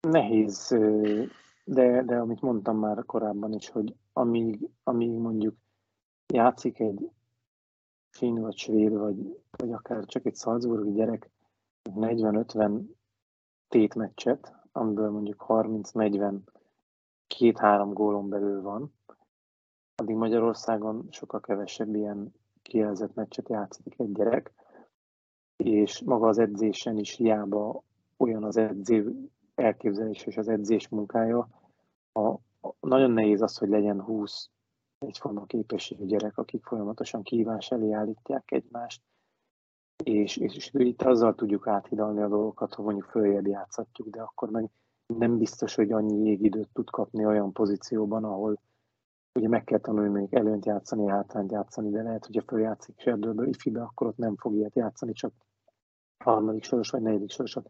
És ugyanez a nagyon nehéz probléma, hogy mondjuk van egy U20-as ügyes játékos, elsősoros ö, csatár, vagy gólő ember, mondjuk így, és utána fölviszik egyel följebb, és ott meg berakják a negyedik sorból, hogy a fiam ütköz és védekez, és hát, hát a gyerek nem ebbe a szocializálódott, hogy, vagy meg kell találni azt a helyet neki, ahova berakják. Tehát ott a vértes Nátan is adott esetben jó példa lehet erre, hogy ha őt is arra használják, hogy fiatal vagy negyedik soros ütköz menjél, akkor nem biztos, hogy, hogy így hely tudott volna állni, ugye. Viszont berakták a Bartolis is mellé, aki, aki egy elég jól képzett center kiszolgálta, és lőtt gólokat a Nátán, és ez, ez nyilván edzőtől, csapattól is függ, hogy mit lehet megengedni. Vagy ugyanott van a, a Miskolcon, ugye ott a, a Galajda Matyasovszki, fiatalok 20-ból felnőttbe is megkapják az esélyt, játszanak előnyt, játszanak hátrányt, így, így tudnak fejlődni. Más klubba kevesebb ilyen esélyt adnak nekik, ez mindenkinek a saját filozófiája, de, de ugye el kell dönteni, hogy, hogy mi a célunk. Az egyik az lehet, hogy fiatalon az ügyes vagy tehetségesnek mondott játékos, te kiközvetítjük külföldre, és ott pallírozódik. Ebből van ugye most nekünk több minőségi játékosunk válogatott szinten, vagy pedig azt mondjuk, hogy itthon pallírozódik, csak, csak nagyon leszűkülnek azok a lehetőségek. Az akadémiák is keresik az utakat a, a, ebben a Power Elite Cup szervezésben is, hogy szlovák és oszták csapatokkal szűkebb, szorosabb meccseket játszanak, de ott is most pont jött egy ilyen statisztika, hogy hány és milyen gól különbségű meccsek voltak, és azon kell dolgozni, hogy hogy lehet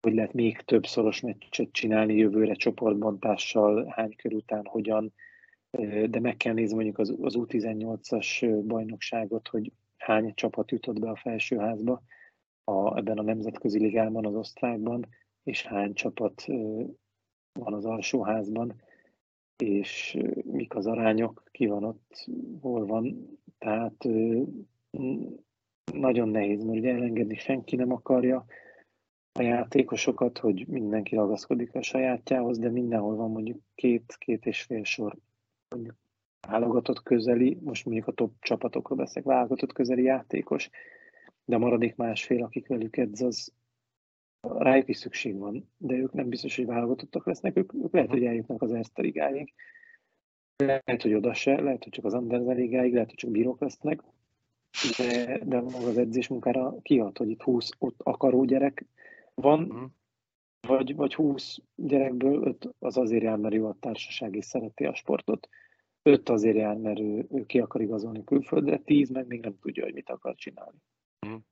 És, és ezeket kell a helyén kezelni, mert egyszerűen nem lehet 30 csapatos albajnokságot csinálni, de amikor meg ezek, tehát ami nehéz, hogy senki nem vállalja fel a döntést, hogy oké, okay, így látom, ez lesz 5 csapatos az a pont, 6-10, hanem mindenki próbál kompromisszumos megoldásokat keresni, ne sérüljön ez, vagy ne sérüljön az, és akkor évvégén ugye utólag mindenki okosabb, hogy bezzek, ha ez lett volna akkor, is az, és ez lett volna.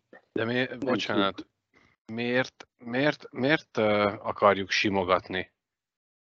Nem a gyerekről beszélek, aki, aki azért jár le, mert csak szeret ott lenni, az is tök jó, hogy ott van.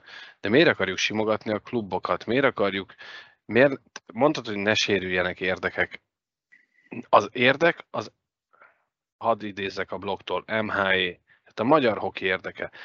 Bocsánat, kit érdekel a klub ebben az esetben? Nem lehet ezt, ezt direktíva szerint csinálni? Most lehet, hogy sarkosan fogalmazok, de ennyi A, A csoportos, vagy A szintű csapatunk van, ennyi B, ennyi C. Pont. Hát ugye ez egy kicsit összetett dolog, amennyire én látom, hogy ugye a klubok képviselői választják a szövetség vezetését. Tehát valahogy jól kell tartani a klubokat, hogy megválasszanak engem. Ne kérdez, nem kérdeztem semmit. Hát értem, így értem, ki a közgyűlés. Értem, értem. Igazad Most van, igazad van. De, de nem, nem feltétlenül, ettől még lehet azt mondani, hogy, hogy oké, okay, ez így, így legyen, és így, így lesz jó, de ahhoz ugye baromi sokat kéne menni, dolgozni, nézni, és azt mondani, hogy figyelj, én úgy látom, hogy a te csapatod ide és ide, egyrészt kell lennének ilyen szakemberek, vannak, vannak, akik mennek és nézik, és, és hitelesen be tudják lőni, hogy, hm. hogy mi a helyzet ebben. Név szerint tudom is említeni mondjuk a Sassznek Bencét, amikor Óbudán voltam, volt egy, egy nagyon ügyes kapus, Szűcs Boti. Óbuda tök utolsó volt az ifibe. Semmi gond, mondtam a Sasszinak, légy, nézd meg a srácot, van benne potenciál. Kijött, megnézett egy 10x-es meccset, azt mondta, oké, okay, igen, ügyes, de hát, hm, hát hm, ez a srác beletett nagyon sok melót, segítettünk neki, a Jukka, aki most a felnőtt válogatott kapusedzője eljött hozzá, foglalkozott vele külön, ezeket a puzzle darabokat sikerült összetenni, ez kellett az, hogy a gyerek beleálljon így. Győri egyébként a srác volt, hogy Győrbe jött vonattal. A szülők full támogatást adtak, mindent, Nekik egy kérésük volt, hogy mi segítsünk abban, hogy kijössünk külföldre. Kikerült Finnországba, helytált, elment az IFI VB-re tavaly, idén ott van a junior keretben. Ezt mind Óbudáról egy lesajnált. De ez kellett az, hogy, hogy volt egy ember, aki egy válogatott edző, aki rászánta az idejét, kijött, megnézte, kellett egy másik szakember, aki rászánta az idejét foglalkozva, kellett a gyerek, kellett a szülő, kellett a klub, meg kellett te is, aki, vagy te, kellettetek ti is, akik felhívtátok erre a figyelmet. Mi, mindenki kell hozzá, csak ez akkor tud működni, ez így megy. De amikor például más korosztályban érdől nagyon korrektül javasol az edző leírva hova mi, és egy válasz sem érkezik rá, ez borzasztó frusztráló tud lenni, és amikor szóvá tesszük, hogy ez most akkor hogyan és miért, akkor még mi vagyunk azok, hogy mi milyen jogon kérünk számon bárkit, és nem az a baj, hogy nem, csak az a baj, hogy írsz egy tényleg nagyon korrektül leírta tételesen minden játékosról, gyengé, erőssége, ajánlja, nem ajánlja, potenciál. Meg, első jöttek megnézni? első jöttek? Nem messze ez, van ez ért Pestről.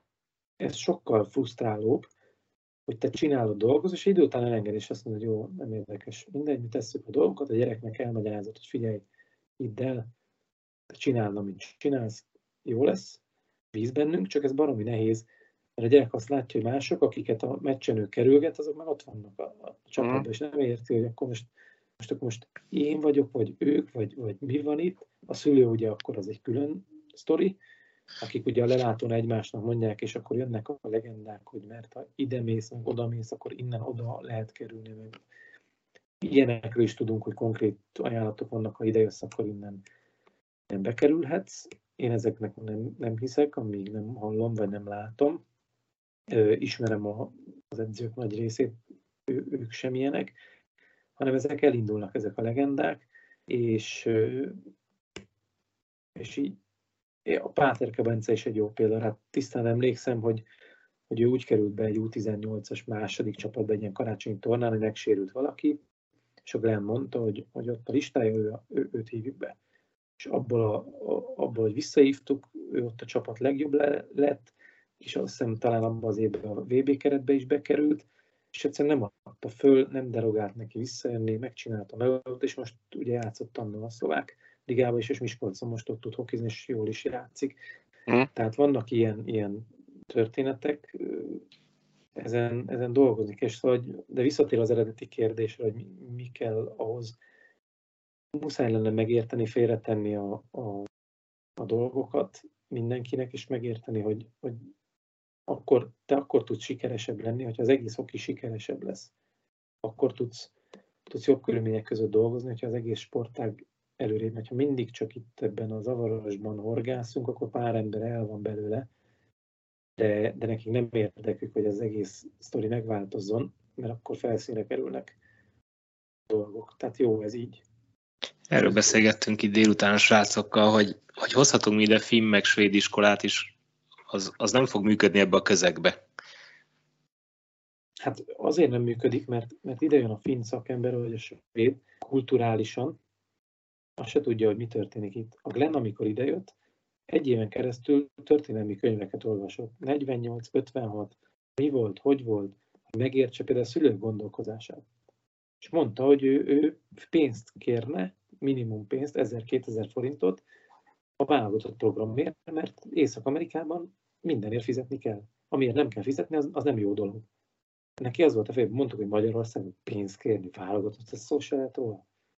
És, és ezeket tisztába kellett tenni, hogy hogy gondolkoznak itthon, hogy gondolkozik ő, és ebből csinálni egy masszát. És, és a skandináv szakemberekkel is ez, ez a helyzet, hogy, hogy a, a kultúrát kell nekik egy részről megváltoztatni, de egy más részről alkalmazkodni hozzá, mert a, a szülő nem feltétlenül úgy hoz, hogy ilyen sportol legyen a gyerek, hanem sportoljon. De vele is meg kell értetni, hogy mit szeretnénk csinálni, és, és ez például szerintem fejlesztendő terület, így ámblok, magyar hokilag, hogy itt mi a, mi a célunk ezzel a... Ezzel hát ez nem csak hokilag, hanem úgy, hanem úgy nekünk is, de mindenféleképpen, tehát hogy ne a, a, a film meg a svéd kultúra igazodjon hozzánk, hanem nekünk kéne ahhoz, hogyha olyan hokit akarunk.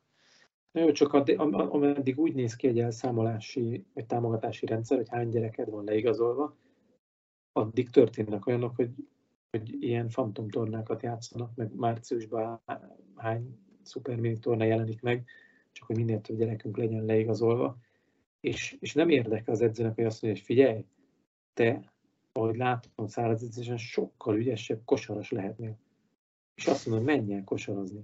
Nem, nem, ne vagy elmenjél innen. Hát te egy vonal leszel az év végén a füzetünkbe, és azért több pénzt adnak nekünk. Tehát ezt az egész, egész rendszert kellene finom hangolni az ügyben, hogy minden gyerek a, a megfelelő sportba tudjon kerülni, ahol sikeres tud lenni, és sikerülni. Ettől még ő imádhat hokizni, az se baj, mellette hokizik. Talán Steven Stamkos, vagy ki volt, aki még baseballozott is 16 évesen mellette. Csak ugye mi van, ha nem játsz heti ötször edzés, akkor nem játszol a meccsen. Ha nem csinálod ezt, akkor, és nagyon sok multisport koncepció elmondja, hogy a gyereknek 14 éves koráig kéne csinálni mindent. És, és lehetne ilyen álomprojekteket összehozni, ahol, ahol hétfőn focizik, kedden hokizik, szerdán kosarazik, és ahogy ügyesedik, amelyikbe jobb, csak ugye az a tapasztalat, hogy aki ügyes focis, az ügyes hokis is lesz, és ügyes kosaras is, és, és minden, aki meg, meg egyikbe sem, az meg van, hogy egyikbe sem, de ő lehet, hogy jó, jó rajzol, vagy valami másban jó, csak ilyenkor megint visszakanyarodok a szülői részhez, hogy van, a szülő akar önmagát megvalósítani, hogy én már nem tudtam, de akkor ő legyen a gyerek ettől függetlenül szeretés tetszik neki, és csinálja, őt se lehet elvágni. Tehát nagyon nem fogjuk tudni megoldani ezt a csomót itt most. Legalábbis nem, nem rövid időn belül, igen. De sok embernek az együttműködése kell hozzá, és, és az, hogy a személyes dolgait félretegye, és azt mondja, hogy a gyereknek mi jó. és ezt próbáljuk érden is, hogy Fehérváron is akár úgy nézni, hogy, hogy nektek mindegy, én mit gondolok róla, hogy, hogy mi, hanem ennek a gyereknek mi lesz jó, az, ha játszik, vagy ha nem játszik, az, ha eligazol, vagy ha nem igazol. Azt gondoljuk, hogy ne igazoljon el, mert az jót tesznek, akkor tegyünk le olyan érveket az asztalra, mert a szülő is azt fogja mondani, hogy ne igazoljon el. Ha meg azt gondoljuk, hogy igazoljon el, akkor, akkor indokoljuk meg, hogy, hogy ne bánkodjon, mert ez egy jó lépés lehet a gyerekének. És, és sok helyen pedig szerintem nem így nézik a dolgot, hanem azt mondják, hogy jó, vagy nem, vagy igen. Jó, de, és... de bocs, megint, megint közbeszólok. Az, azért uh, furcsa ez nekem, mert azt, azt vetíti ez ki, hogy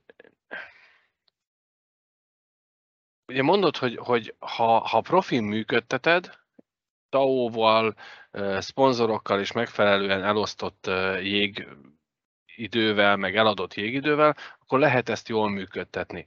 Ennek, ennek pont ez lenne az alapja, hogy értékelni kéne azt is, hogyha te ki tudsz nevelni valakit, és el, oda tudod adni egy olyan klubnak, amelyik úgymond közelebb van a tűzhöz, amelyik nagyobb, amelyiknek nagyobb az utánpótlás képzésben a, az ereje.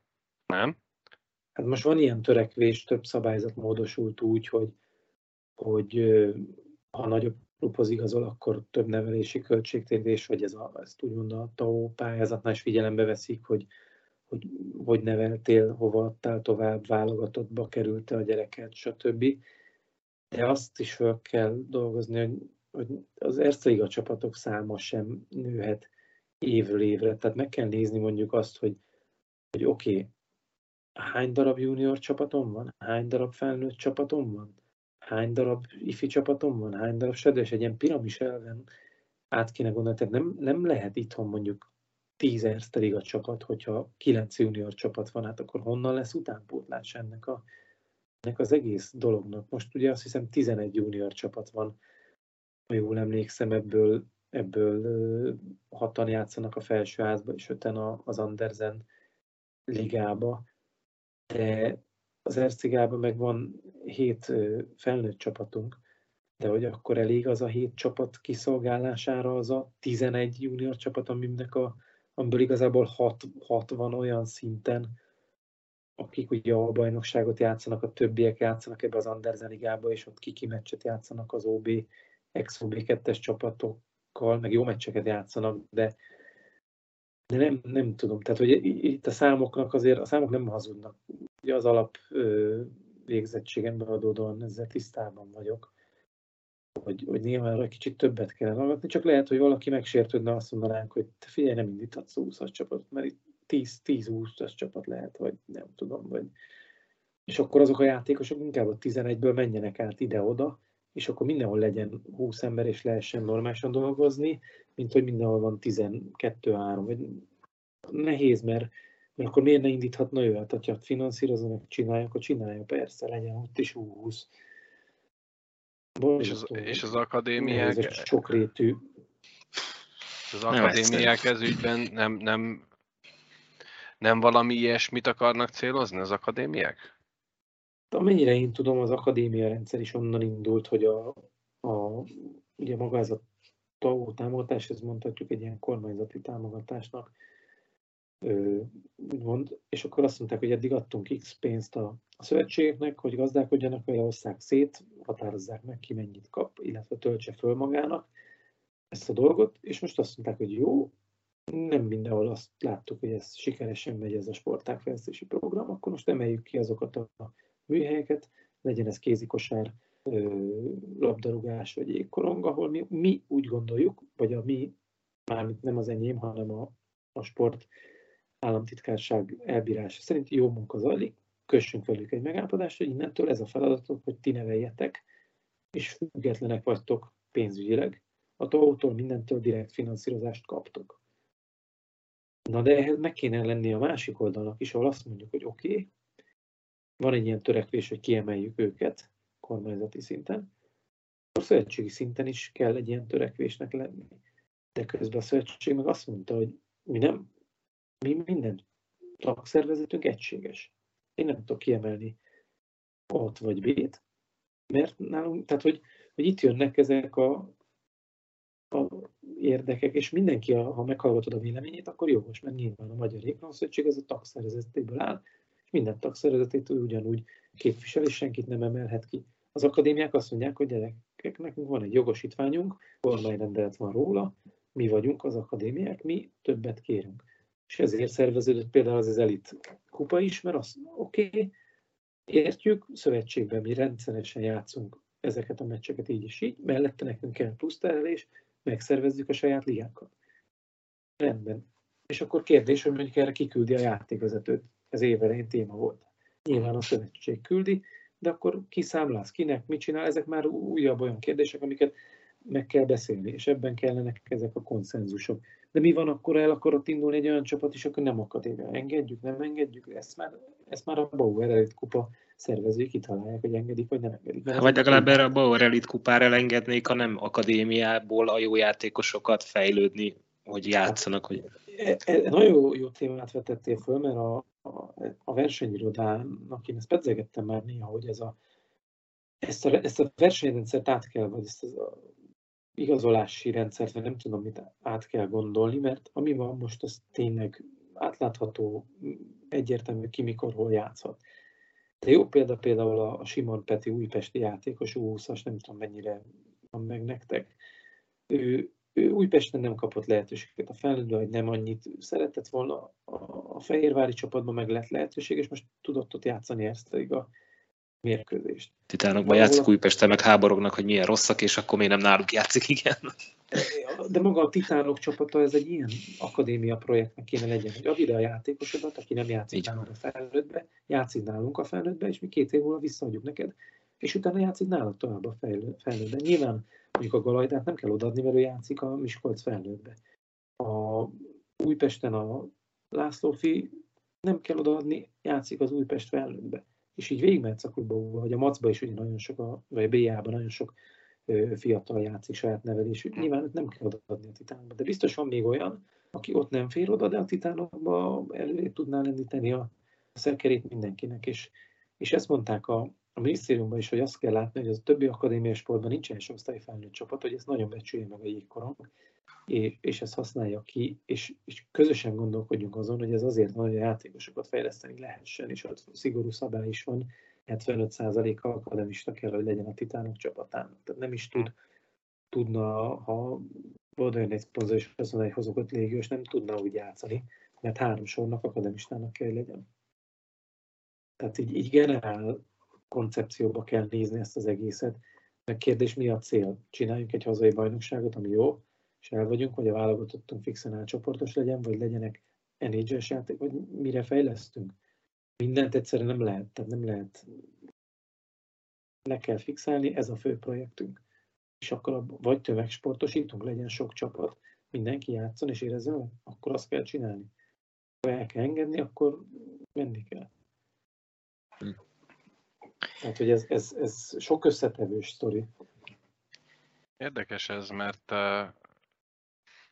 ezek az akadémiákban mi, mi szurkolók picit látatlanul is bízunk azért, hogy, hogy valamiféle fejlődési ívet ez fog tudni mutatni.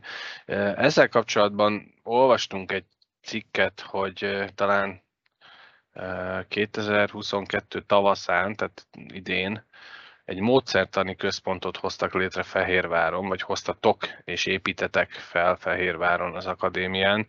E, erről tudsz mesélni egy kicsit többet? Te ott, mint tudományos főmunkatárs, vagy valami ilyesmi nagyon szépen hangzó e, pozícióként e, vagy megemlítve.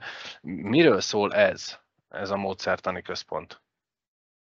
Ez maga ugye a kormányrendelet szabályozza, hogy mi a módszertani központnak a feladata. Minden sportágban kijelölnek egy olyan akadémiát, aki működhet az akadémia egységeként is, működhet különálló szervezetként is, de meg vagy ki ennek a felelőse, ugye a labdarúgásban ez a Puskás Akadémia, kosárlabdában ez a Rádgéber Akadémia, kézilabdában pedig a, a NECA Balatonbogláron, akinek az a célja, hogy valamilyen szakmai iránymutatást ö, megfogalmazzon, vagy valamilyen kvázi mintaként dolgozzon, és, és nem, az, nem arról szól, hogy azt mondjuk, hogy ez a jó, hanem azt mondjuk, hogy azt gondoljuk, hogy ha ezeket a dolgokat csináljuk, akkor jó irányba fogunk haladni, és, és neked nem kell ezt csinálni, mint más akadémia vagy más klub, mindenki azt amit akar. De amikor mondjuk a minisztérium egy akadémia elszámoltatás sokkal szigorúbb, mint, mint egy, egy nem akadémiai taós elszámolás. A taós elszámolásban mindenki berakja ki számláit, elszámolja, hogy mire költötte a pénzt, nem nagyon kérdezik meg, hogy mi volt az eredmény az akadémiában. 250 oldalas éves beszámolót kell írni, egy oldalas szempontrendszer alapján, hogy milyen pontokba kell végigvenni, hogy melyik korosztályban mit csinált, vállalásokat kell tenni, milyen százalékban hogy teljesül. Nagyon-nagyon szigorúan veszik ezt, és, és mind a, mellett a pénzfelhasználás is oda kell tenni, hogy mire mit költött az ember. És amikor mondjuk te sikeres vagy, de nem követed ezeket az elveket, addig senki nem fog kérdezni semmit. De hogyha ha nem leszel sikeres, vagy nem zajlik úgy a fejlesztő program, akkor meg fogják kérdezni, te figyelj, azt mondja a módszertanik, azt mondta, hogy ezt kellene csinálni, te csináltad, miért nem csináltad, hogy csináltad.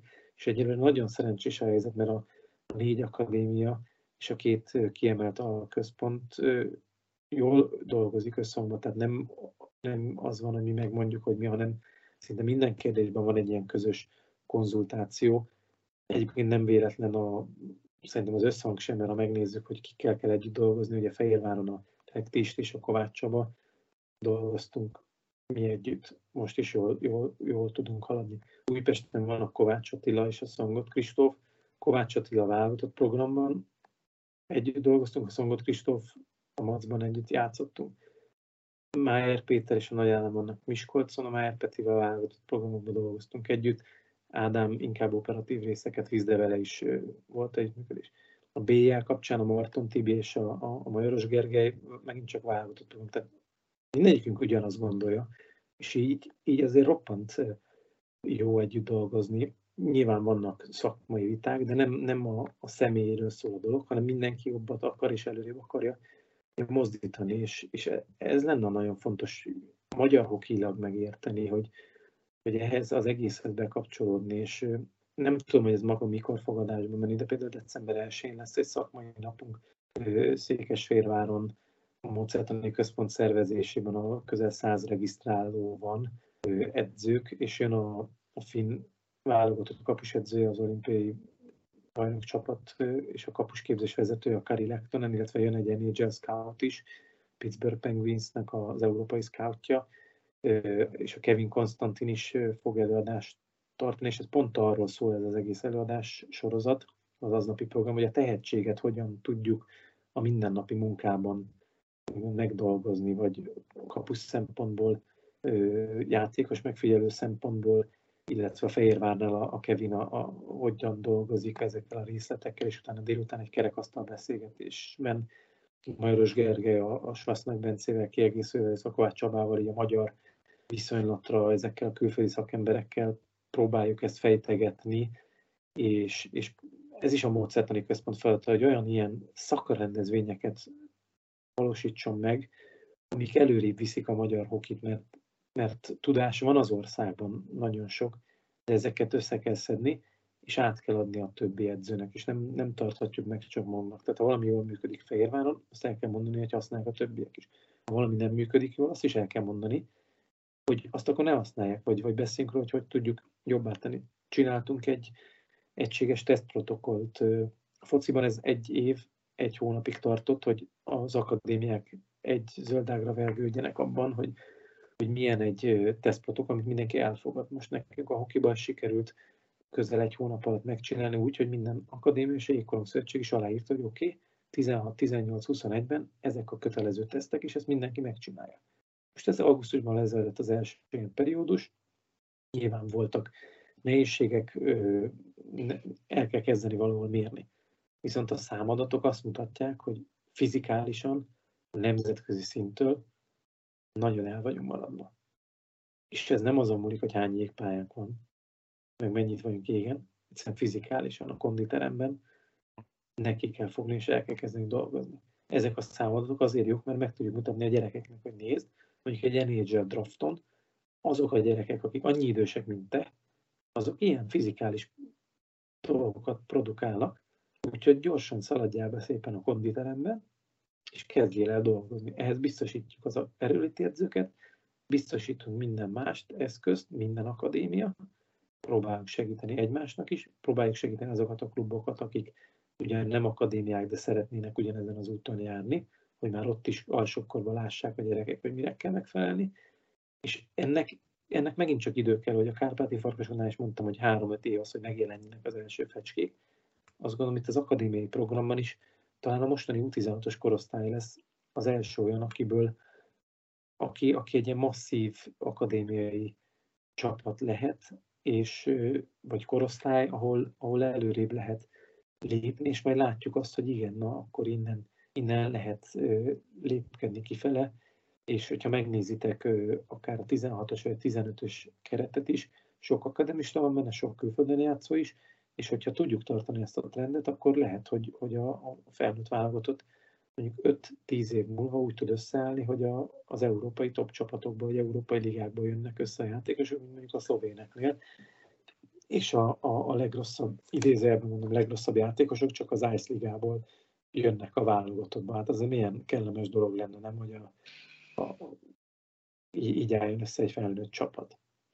De ez, ez nagyon sok idő és munka, tehát ez nem lehet egy év alatt azt mondani, hogy hát elindulok az akadémiákat, semmi változás nincs. Hát ez, itt az a finn edző, aki van Fehérváron, azt mondta, hogy, hogy ő azért jött ide, vagy arra kérték föl, hogy itt, itt megváltoztassa a dolgokat, mert ha idején is azt mondja, hogy minden jó, akkor nem fog változni semmi. Mm. Hát ők, ők keményen belenyúlt jégidőkbe, edzőkbe, edzéstervezésbe, meccskeretek kialakításába, hogy hogy legyen, mert azt mondták, ez a munkája. Ha ő ezt nem végzi el, akkor nem csinálja jól a munkáját. És ezt tudja, hogy fájni fog embereknek, meg, meg a komfortzónát el kell hagyni, de akkor nem kötelező ebben a hajóban utazni, mert, mert neki ez a munkája, hogy ezt kell csinálni, hogy ne haragudjon rá senki, ő, ő senkivel nincs baja, meg mindenki nagyon aranyos és kedves, de egyszerűen neki ez a feladat, hogy ezt véghez vigye. És ez például nagyon nehéz volt, ez a, az a Kovács Csabáik érdeme, hogy egy ilyen szakembert sikerült ide csábítani, mert tapasztalat volt, hogy néha egy-egy nagy név az, az nem biztos, hogy tud aklimatizálódni, amiről beszéltünk, ez a kultúrához föl tudja venni azt a tempót. Van, ami neki természetes, hogy onnan jön, az, azt alap, hogy csinálják, de még mai napig el kell mondani, hogy például papucsban nem megyünk a konditerembe, sem bemelegíteni, sem levezetni. Ezek ilyen kulisszatitkok idézőjelbe, de el kell mondani 16 pluszos gyerekeknek, hogy papucsban nem megyünk, vagy télen, rövid nadrágban nem megyünk ki futni mert hideg van, és megfázol, és beteg leszel, és senkinek nem lesz most ez egy kicsit Érdekes dolog. De Érdekes dolog. Egyébként van valamiféle törekvés arra, hogy hasonló rendszerben játszanak a csapatok utánpótlásban, hogy, hogy ugyanazt tanulja mindenki?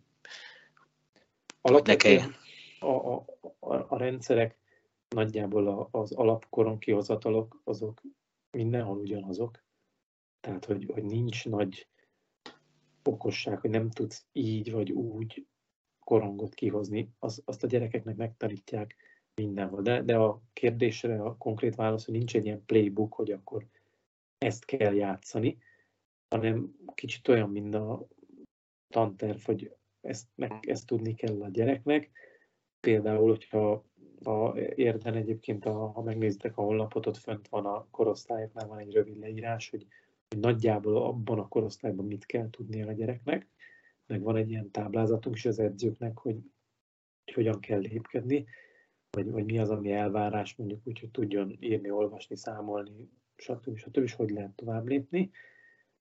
De ez minden klubnak úgymond a, a saját kis dolga. Mi már annak örülünk, hogy van egy ilyen egységes tesztprotokoll, amit mellett el tudunk kezdeni lépkedni, és idővel majd lesz olyan mennyiségű adatunk, amire amiből már tudunk adatelemzést végezni, mert, mert ugye egy adatsor az, az sokat nem mond, de évi háromszor kell ezeket csinálni, össze tudjuk hasonlítani, oda tudjuk tenni a játékosok elé. Sporttudományi szinten egyébként le vagyunk maradva a, a többi hazai akadémiai sporttól, kevesebb is ugye az ilyen tudományos szakember, ez most kezd érni az egész, egyre többen járnak a sportmenedzseri képzés, egyre több licenszes edzők van. Ez mind idő-idő, hogy ez kiforjon, egyre több jégkorongos szakdolgozat születik, egyre több jégkorongos kutatás. Én föl nem csak azt kérdezzük, hogy a hoki szurkoló mit szeret fogyasztani a meccsen, hanem, hanem már ilyen dietetikai szempontból, vagy most például benne vagyunk egy motivációs kutatásba, különböző kérdőívvel, egyetemi együttműködésekkel, és, és nagyon kíváncsi vagyunk, hogy ezek mit fognak kihozni. Annak az eredményei megvannak fociban, kéziben, össze tudjuk hasonlítani hasonló gyerekek, hasonló akadémiai közegben, hogy hol tartunk, miben kell változni, hova kell lépni, és nyilván ami ebből publikálható, azokat publikálni is fogjuk. Kérdés, hogy mennyire jut el a adott esetben szülőkhöz, szurkolókhoz, ugye ti kicsit jobban elfogultak vagytok a hokihoz, vagy jobban a mélyre akartok látni. Én most így szívesen mondom bárkinek, akit érdekel a dolog, az jöjjön és keressen meg minket, engem, jöjjön el, nézze meg a gyakorlatban is, hogy mi történik, hogy ezek nem elmondott dolgok, hanem meg tudjuk mutatni, hogy ez van, ez működik, ez, és, és lássa, hogy itt nem csak teszünk, veszünk, és akkor jaj, de jó volt, elment egy újabb év, hanem ez a meghívás áll, tehát én, én nyitott vagyok erre. Őszintén gyertek, akár ti is, vagy, vagy bárki, aki hallgatja az adást, nagyon szívesen. Ez tök ez a nyitottság, és ezzel nem lepődünk meg, pedig megle, meglepő, a magyar meglepődik rajta, hogyha kimegy egy külföldi klubhoz, hogy ott milyen nyitottak, és mindent megmutatnak, és mindent elmondanak, minden kérdésedre válaszolnak. Igen, és ahogy mondtad az előbb, hogy, hogy itthon meg még ez, ez azért nem feltétlenül működik, hogyha valaki valamit jól csinál, akkor az hú, hát azt el nem mondom senkinek, meg nálam van a titkok bölcsek köve akármi, és, és e felé is jó lenni. Nem gondolom, hogy jól csináljuk, igyekszünk jól csinálni, és majd az idő megmondja, hogy, hogy jól csináltuk-e vagy nem, és már annak körülni fogok, hogyha a játékosok jól gondolnak vissza, akár Óbudára, akár Kárpáti Farkasokra, akár Fehérvárra, hogy, hogy valamit hozzá tudtunk adni, és mondjuk tíz év múlva is, is megismer és köszön, és, és Szerintem az is nagy dolog, hogy mertek valamibe hinni, és, és bízni, és, és valamivel erre elmertek indulni.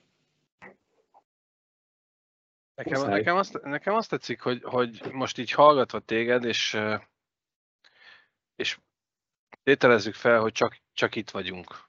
Most mi így hárman, Tomnak el kellett közben mennie sajnos.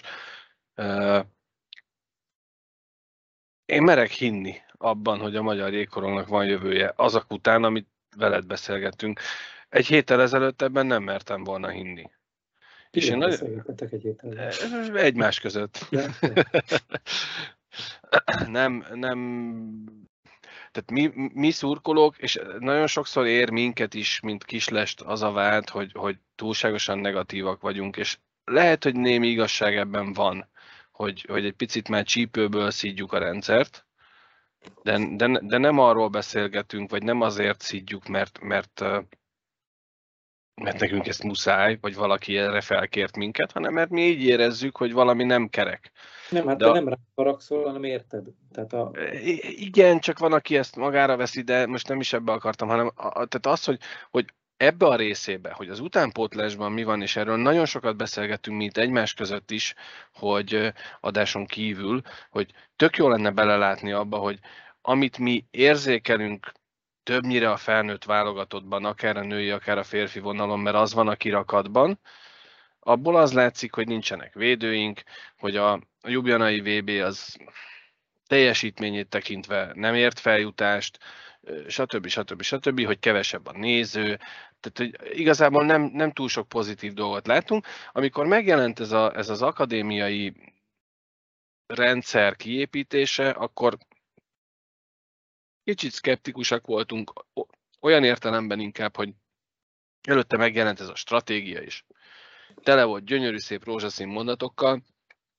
Én multi közegben dolgozom, 150 ilyet tudok hozni, bármikor, és semmi nem történik. Tehát leírni gyönyörű szép dolgokat lehet, de nem történik semmi. Viszont most, hogy egy picit úgy beszélgetünk, hogy egy olyan emberrel, aki ebbe benne van, ráadásul egy olyan emberrel, aki szereti ezt csinálni és tenni akar érte, én elhiszem neked, hogy ez menni is fog. Nem csak nálatok, mint kárpáti farkasok, hanem úgy áll globál magyar jégkorong szinten. Én, én, én ha nem hinném, vagy nem bíznék benne, akkor nem csinálnám. Tehát, hogy mm. feleslegesen nem, szóval nem, nem szeretek olyan dolgokat csinálni, aminek nincs eredménye. Ez olyan, ez még a hétköznapban is úgy van, hogy akkor mondjuk azt mondja a, a feleségem, menjünk el a gyerekeket valahova, akkor én konkrétumokat szeretnék, hogy Hm. mit és miért csináljuk. Legyen ez játszótér, vagy vonatozni, vagy tök mindegy, hogy mit csinálunk, de legyen valami célja. Én nem tudok csak úgy sétálgatni, hogy jaj, de kellemes. Ez, ez nem megy. Sajnos valakinek megy, nekem én nem tudok nyaralni a tengerparton, hogy csak lógatjuk a lábunkat a, a nyugágyba. Nem, a napot sem nagyon kedvelem ilyen szempontból, de el lehet lenni a tengerparton, csak legyen valami célja, mit csinálunk, hogy csinálunk, és, és ez, ezt vallom így a, a hokis dolgokban is, hogy bármibe belekezdünk, akkor azt tudjuk, hogy miért csináljuk. Ha nem is működik, akkor vonjuk le a tanulságot, ez nem volt jó, lapozzunk, vagy vá- várjáljuk meg, hogy jó legyen, beszéljünk róla, osszuk meg egymással a dolgokat, és, és csináljuk, mert különben nem fog történni semmi. Ha mindig csak ilyen nagy stratégiai anyagokat gyártunk, baromival fog kinézni, lehet róla sokat konzultálni, lehet róla ilyen marha nagy írományokat kirakni, hogy mit kell megérteni a magyar hokistának, meg a szurkolónak, és a pillérekre hivatkozni folyamatosan, és utána teljesen más dolgok történnek. Ez, ez sehova nem vezet. Volt, voltunk játékvezetői edzőtáborban, és, és azt kaptuk vissza egy, egy nem egy marketing szak, hát marketingestől, mondjuk így inkább, hogy amíg anomáliák vannak a játékvezetésben, szó szerint ezt a szót használták, addig az Erceliga nem tud előrébb lépni, mert, mert ha nem lesznek anomáliák, akkor itt piaci alapon óriási szponzorálás lesz. Én vitattam ezt a kérdést, hogyha megnézzük a csapatok támogatóit, azok javarészt nem piaci alapúak, hanem érzelmi alapúak, vagy TAO alapúak, vagy önkormányzat, vagy valamilyen más állami forrásból vannak. Ő azt mondta, hogy ez, ez többek között azért van, mert a játékezésben anomáliák vannak. És egy hét múlva olvastam pont egy ilyen sportközgazdasági cikket, ahol elmondták, hogy a mai magyar sportponzáció az nincs, Mhm. mert TAO van, önkormányzati támogatás van, vagy egy-egy ilyen fanatikus, szeretett ember van, aki, hogyha holnap a fia nem játszik, vagy nem kedveli, vagy abba hagyja, akkor ő is kiszáll ebből a, a dologból. De olyan, hogy valaki azért ad pénzt, mert ő azt látja, ez neki megtérül, hogy abban a, abban a közegben ő megjelenik, vagy a, abban a, abban a vip ő be tud kerülni, vagy ilyen van. Ez nagyon-nagyon minimális. Biztos, hogy van ilyen, de, de azért a magyar sport most nem üzleti alapon működik. E- Ennek van előnye, hátránya, de azt gondolom meg kell becsülni ezt is, hogy van egy ilyen lehetőség, hogy a sport ilyen gazdasági ágazat, vagy, vagy ennyi gyerek tud ilyen körülmények között sportolni, mert ha most mondjuk piaci alapra át kéne vetíteni egy utánpótlás gyerek éves költségeit és tagdíjat, akkor nem lenne jég, jégkorong, nem lenne. Mhm. Mert, mert amennyibe kerül egy ütő, amennyibe kerül egy jégóra, azt kvázi ilyen támogatások nélkül nem, nem lehet megoldani. Régen nem is tudom, hogy ez tényleg hogy működött, hogy Azért voltak csak 20 hát valószínűleg igen, igen, meg azért volt egy-két ütője egy embernek egy év, évre, és Mhm. örült, hogyha karácsonykor kapott egy tekercs pászkát. Vagy visszatérve a játékvezetéshez, nekem van érdekes, hogy nemzetközi szinten tök jó a játékvezetőink megítélése, hívják őket, ott vagytok világeseményeken. Kihangsúlyozom, hogy a szakmai megítélése, itthon meg ugye a szurkolók, meg a közeg mindig lehúz titeket, pedig szerintem nincs rossz szinten a magyar játékvezetés, csak itthon is talán jól kéne egy kicsit menedzselni, Mondok- marketingelni. Mondok neked egy jó példát. Két dolog. Egyrészt a saját hazádban nem nagyon tudsz egy proféta lenni. Ö, Fújtunk Bécs-Salzburg meccset, ebben playoff, elődöntő. Onnan Bécsből egyenesen Csíkszeredába. Egy éjszaka utazás, nyilván odaértél, pihenték, és itt este Csík-Fradi döntő. Annyit mondtak, hogy, hogy miért késtek a bírók, hogy valamilyen volt, hogy csak délután értek ide, mondták, mert a Bécs Salzburg meccsre jöttek. Fú, azt mondták a meccs végén, ez valami korrekt játékvezetés volt, mert hát igen, egy komoly bíró van. Másnap már megtudták, hogy ezek magyarok, a másnapi meccsvezetés az már katasztrófa volt, mert ezek a magyar bírók nem jók. Mhm. És kedden, kedden visszamentem ugyanarra a Bécs Salzburg meccsre, és, és amíg, tehát nem tudják félretenni, hogy, hogy te csinálod a dolgodat, és itt és itt jól vagy, ezért egyébként most próbálnak sokat tenni, hogy hogy jobb legyen, meg, meg, meg elérhetőbb legyen, meg videók mennek ki, hogy miért jó ítélet, miért nem jó ítélet. Uh-huh. De a, például volt most ugye Újpesten a Brassó meccsen egy, egy rugott, idézőben rugott gól, de a, a Fair Warner vagy, vagy Fan a Brassói srác Koreáról ment, de egyértelműen elmondja a szabály, hogyha a penge a jégen van, akkor nem lehet rugó mozdulatnak. Ezt nem értette meg sem az Újpest, sem a szurkolók, sem senki. És, és amíg ezt nem tudjuk elfogadni, hogy ez a szabály, addig, ahogy mondtam az elején is, még ott beszélgettünk egy példát, hogy kilődik a korongot, a, az két perc, azt nem tudom mérlegelni, hogy ez két perc. És amíg alapvető ismeretek hiányoznak, addig, addig baromi nehéz. Egyébként az edzőkkel abszolút nincs gond, vagy mindenki érti, meg néha kell az emóció, meg néha nem is nekünk szól a kifakadás, hanem a csapatnak szól, csak a bírón keresztül próbál ezt elérni az edző, és ezeket mm. tudni kell kezelni. Persze van kollega, aki ezt jobban a szívére veszi, van, aki kevésbé veszi a szívére, de az, amikor kijössz mondjuk a tüskébe, és tök minden, még semmit nem csináltál, de te már ez egy ilyen, ez is egy kulturális dolog. ez magyar. Ez, ez magyar, ugyanígy van. Nem? Ausztriában megnyugtatunk mindenki, ugyanígy van Szlovéniában és Olaszországban, csak ott nem értjük, hogy mit mondanak. Ezért úgy, úgy tehát a, az osztrák bírók Fehérváron, amikor szígyják őket, azt mondják, hogy milyen jó a hangulat, még mindig egy mosolyosan kiabálnak. Csak mondom, nem értek, hogy mit mondanak. És akkor még mit mondanak? Hát mondom ezt, áhá, biztos nem azt mondják, á, nem. Tehát ők ezt így fogják fel, hogy itt milyen jó a mhm. hangulat, teltház van, tök jó a közönség, van szurkolás, közel vannak a nézők, jó a zene, van szendvics a végén, külön parkolom, tehát ők, ők full boldogok attól, hogy ide lehet jönni. Nyilván ezt lefordítanánk németre, hogy mi zajlik feléjük a jégről, akkor az másképp értékel. Én viszont ugyanúgy nem értem, vagy nem, nem figyelek annyira rá mondjuk Ausztriából, hogy ott mi zajlik felénk. Tehát ez, ez ilyen. De ez, ez aki bírónak áll, ez vállalja fel ezt a dolgot. Ami inkább nehezebb, hogy az utánpótlás meccseken is néha néha túl messzire mennek a, a, a hm. szülők a, mondjuk a szurkolás tekintetébe, és, és ezt, ezt valahogy hogy egyszerűen a közegnek kezelnie kell, mert, mert a hoki jó lenne, megmaradna annak, ami, ami régen volt, hogy a, a vízilabdával egy kategória, egy ilyen, ilyen mindenki fejében egy ilyen, ilyen tök menő sport, de egyébként mondtad ezt a multis példát, vagy hogy ott dolgozol, azt gondolom mi is egy kicsit ilyen multinacionális vállalattá mentünk, hogy megvannak a szabályzataink, meg minden, és azt követjük vakon, tök minden mi van. Mm. Ahelyett, hogy néha kicsit fölvennénk a fejüket belőle, és, és megoldanánk egy-egy kérdést. És nyomja meg a nullás gombot, kapcsoljuk az ügyintézőt, és kész. És egyébként meg nem lehet elérni senkit. Még így a végén rákérdeznék erre a rezsi dologra. A Szarvi nincs itt, ugye ő vetette fel az előző adásunkba, hogy, hogy most avval mitől lesz előrébb egy csarnok, hogy két héttel rövidebb a szezon. Hogy az nagyságrendileg mit jelent, illetve hogy nektek ott a kárbáti farkasoknál végig fog menni a szezon, rendben vagytok ezzel a kérdéssel, és hogy, és hogy valóban, tehát ez, ez egy két hét, az, az sok pénz? Egy, hát egy... üzemeltetési szempontból azt lássátok, hogy a, a egyrészt nem mindegy, hogy mikor csinálsz jeget, hogy július és augusztusban a legnagyobb melegbe kell lehűteni valamit, az borzasztó nagy energia, hogy legyen jeged. Ha mondjuk a szezon eltolódik, ez, ezeket nem én mondom, ez, ezeket Egri Pista bácsi Miskolcon, ő, ő neki gyönyörűen írt adatai vannak 20 éve visszamenőleg. Azt mondta, hogy 20 évvel ezelőtt 5 nagyon meleg nap volt az évben, idén 22 volt, azt hiszem.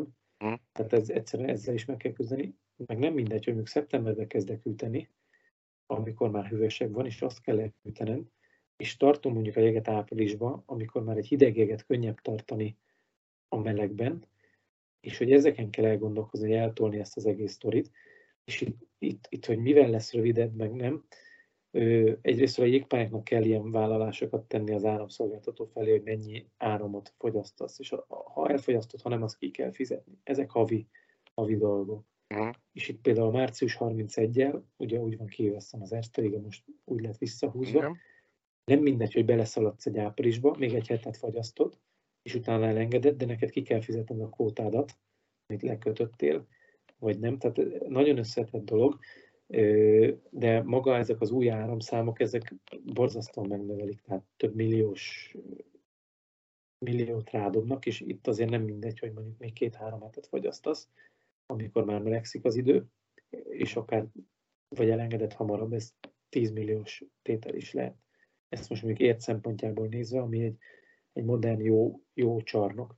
mondjuk a Fehérvári nagypályán kellene április végén jeget csinálni, mert adja az ég döntős lesz a Fehérvár ismét, akkor az biztos, hogy borzasztó anyagi terhet ró a, a Fehérvári klubra. Tudom, hogy ők, ők ebben most nem érintettek, de mondjuk ezt a szinten Még is nem, nem mindegy, hogy meddig és hol kell jeget fagyasztani, és ha összeadja az ember ezeket a milliókat innen-onnan a pályákról, akkor, akkor sok pénz ki tud jönni, és kérdés, hogy mit hoz a jövő, akkor lehet, hogy inkább most lépjünk vissza egyet, hogy jövőre is legyen bajnokság, hogy ne kelljen elküldeni edzőt, és azt viszont az edzőkkel beszéltük, hogy nem biztos, hogy akkor a baj, hogy nem vagyunk annyit égen. És mi volt ugye a hiányosság, amire már a száraz felmérésünk rávilágított?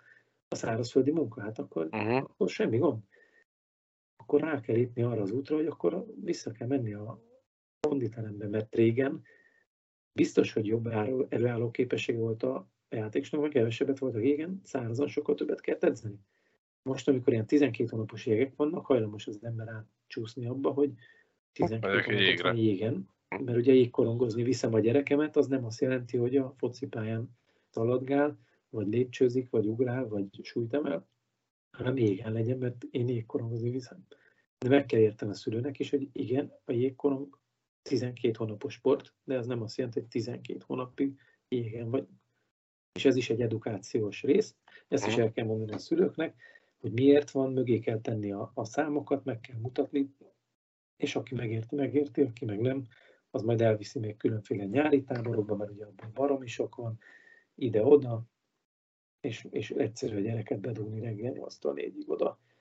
Mi is csináltunk ilyet, mi is csinálunk ilyet, nincs vele gond, de a mértéket meg kell találni, tehát nem kell egy nyarat hat hetet végig tölteni táborban. Nem kell három-négy táborba berakni a gyereket, igen. Nem. Az nem baj, ha elmegy, meg kicsit más közegbe kerül, meg mást is lát, megerősítést kap a jó dolgaiba esetleg, vagy, vagy kiavítanak. Ezzel, ezzel semmi gond nincs, csak, csak az arányokat kell eltalálni mindig, hogy mire van szüksége a gyereknek.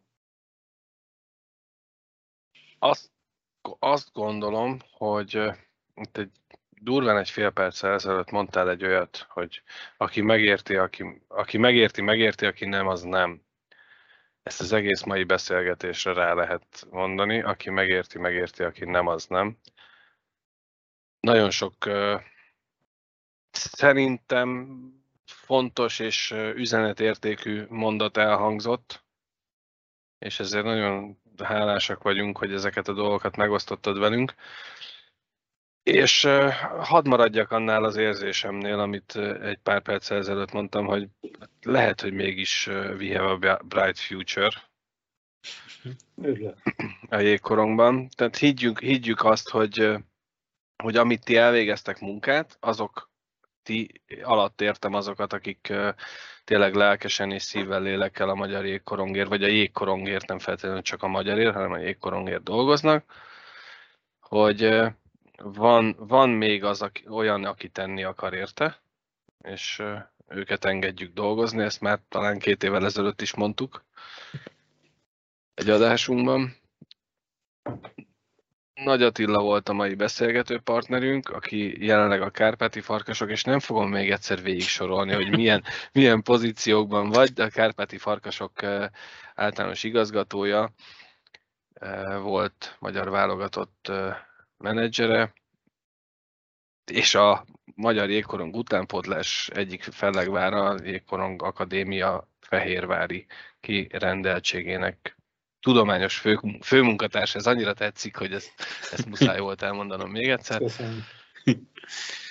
Nagyon szépen köszönjük a mai beszélgetést, és hát nagyon sok sikert kívánunk, és én hadd ragadjam meg itt a műsor végén az alkalmat, hogy én szeretnék majd azért ezzel a meghívásoddal élni, hogy ti nyitottak vagytok. Én nagyon kíváncsiak vagyunk arra, hogy, hogy ténylegesen mi zajlik, akár Érden, akár Fehérváron, az akadémián, az utánpótlásban. Köszönöm szépen a lehetőséget, hogy remélem nem nyúlt túl hosszúra, vagy nem volt túl unalmas, de tényleg nem csak nektek, hanem nekünk nagyon szívesen én felajánlom, hogy amennyire tudom, megmutatom, válaszolok a kérdésére, csak ha már, még, ha már egy ember többet tud, vagy jobban elfogadja az irányokat és támogat benne minket, akkor már egy emberrel többen vagyunk. Az, abban az ügyben, hogy a magyar hoki fényes, vagy még fényesebb jövő előtt álljon.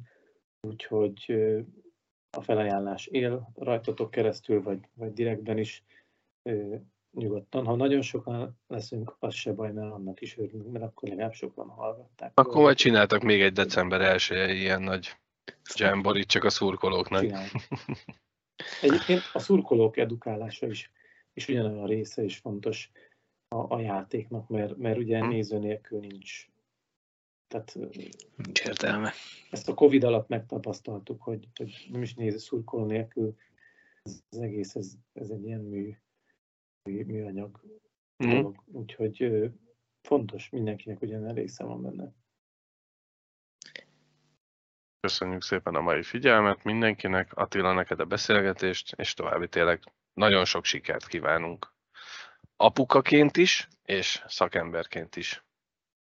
Köszönöm szépen. Köszönjük, szia! Sziasztok! Sziasztok.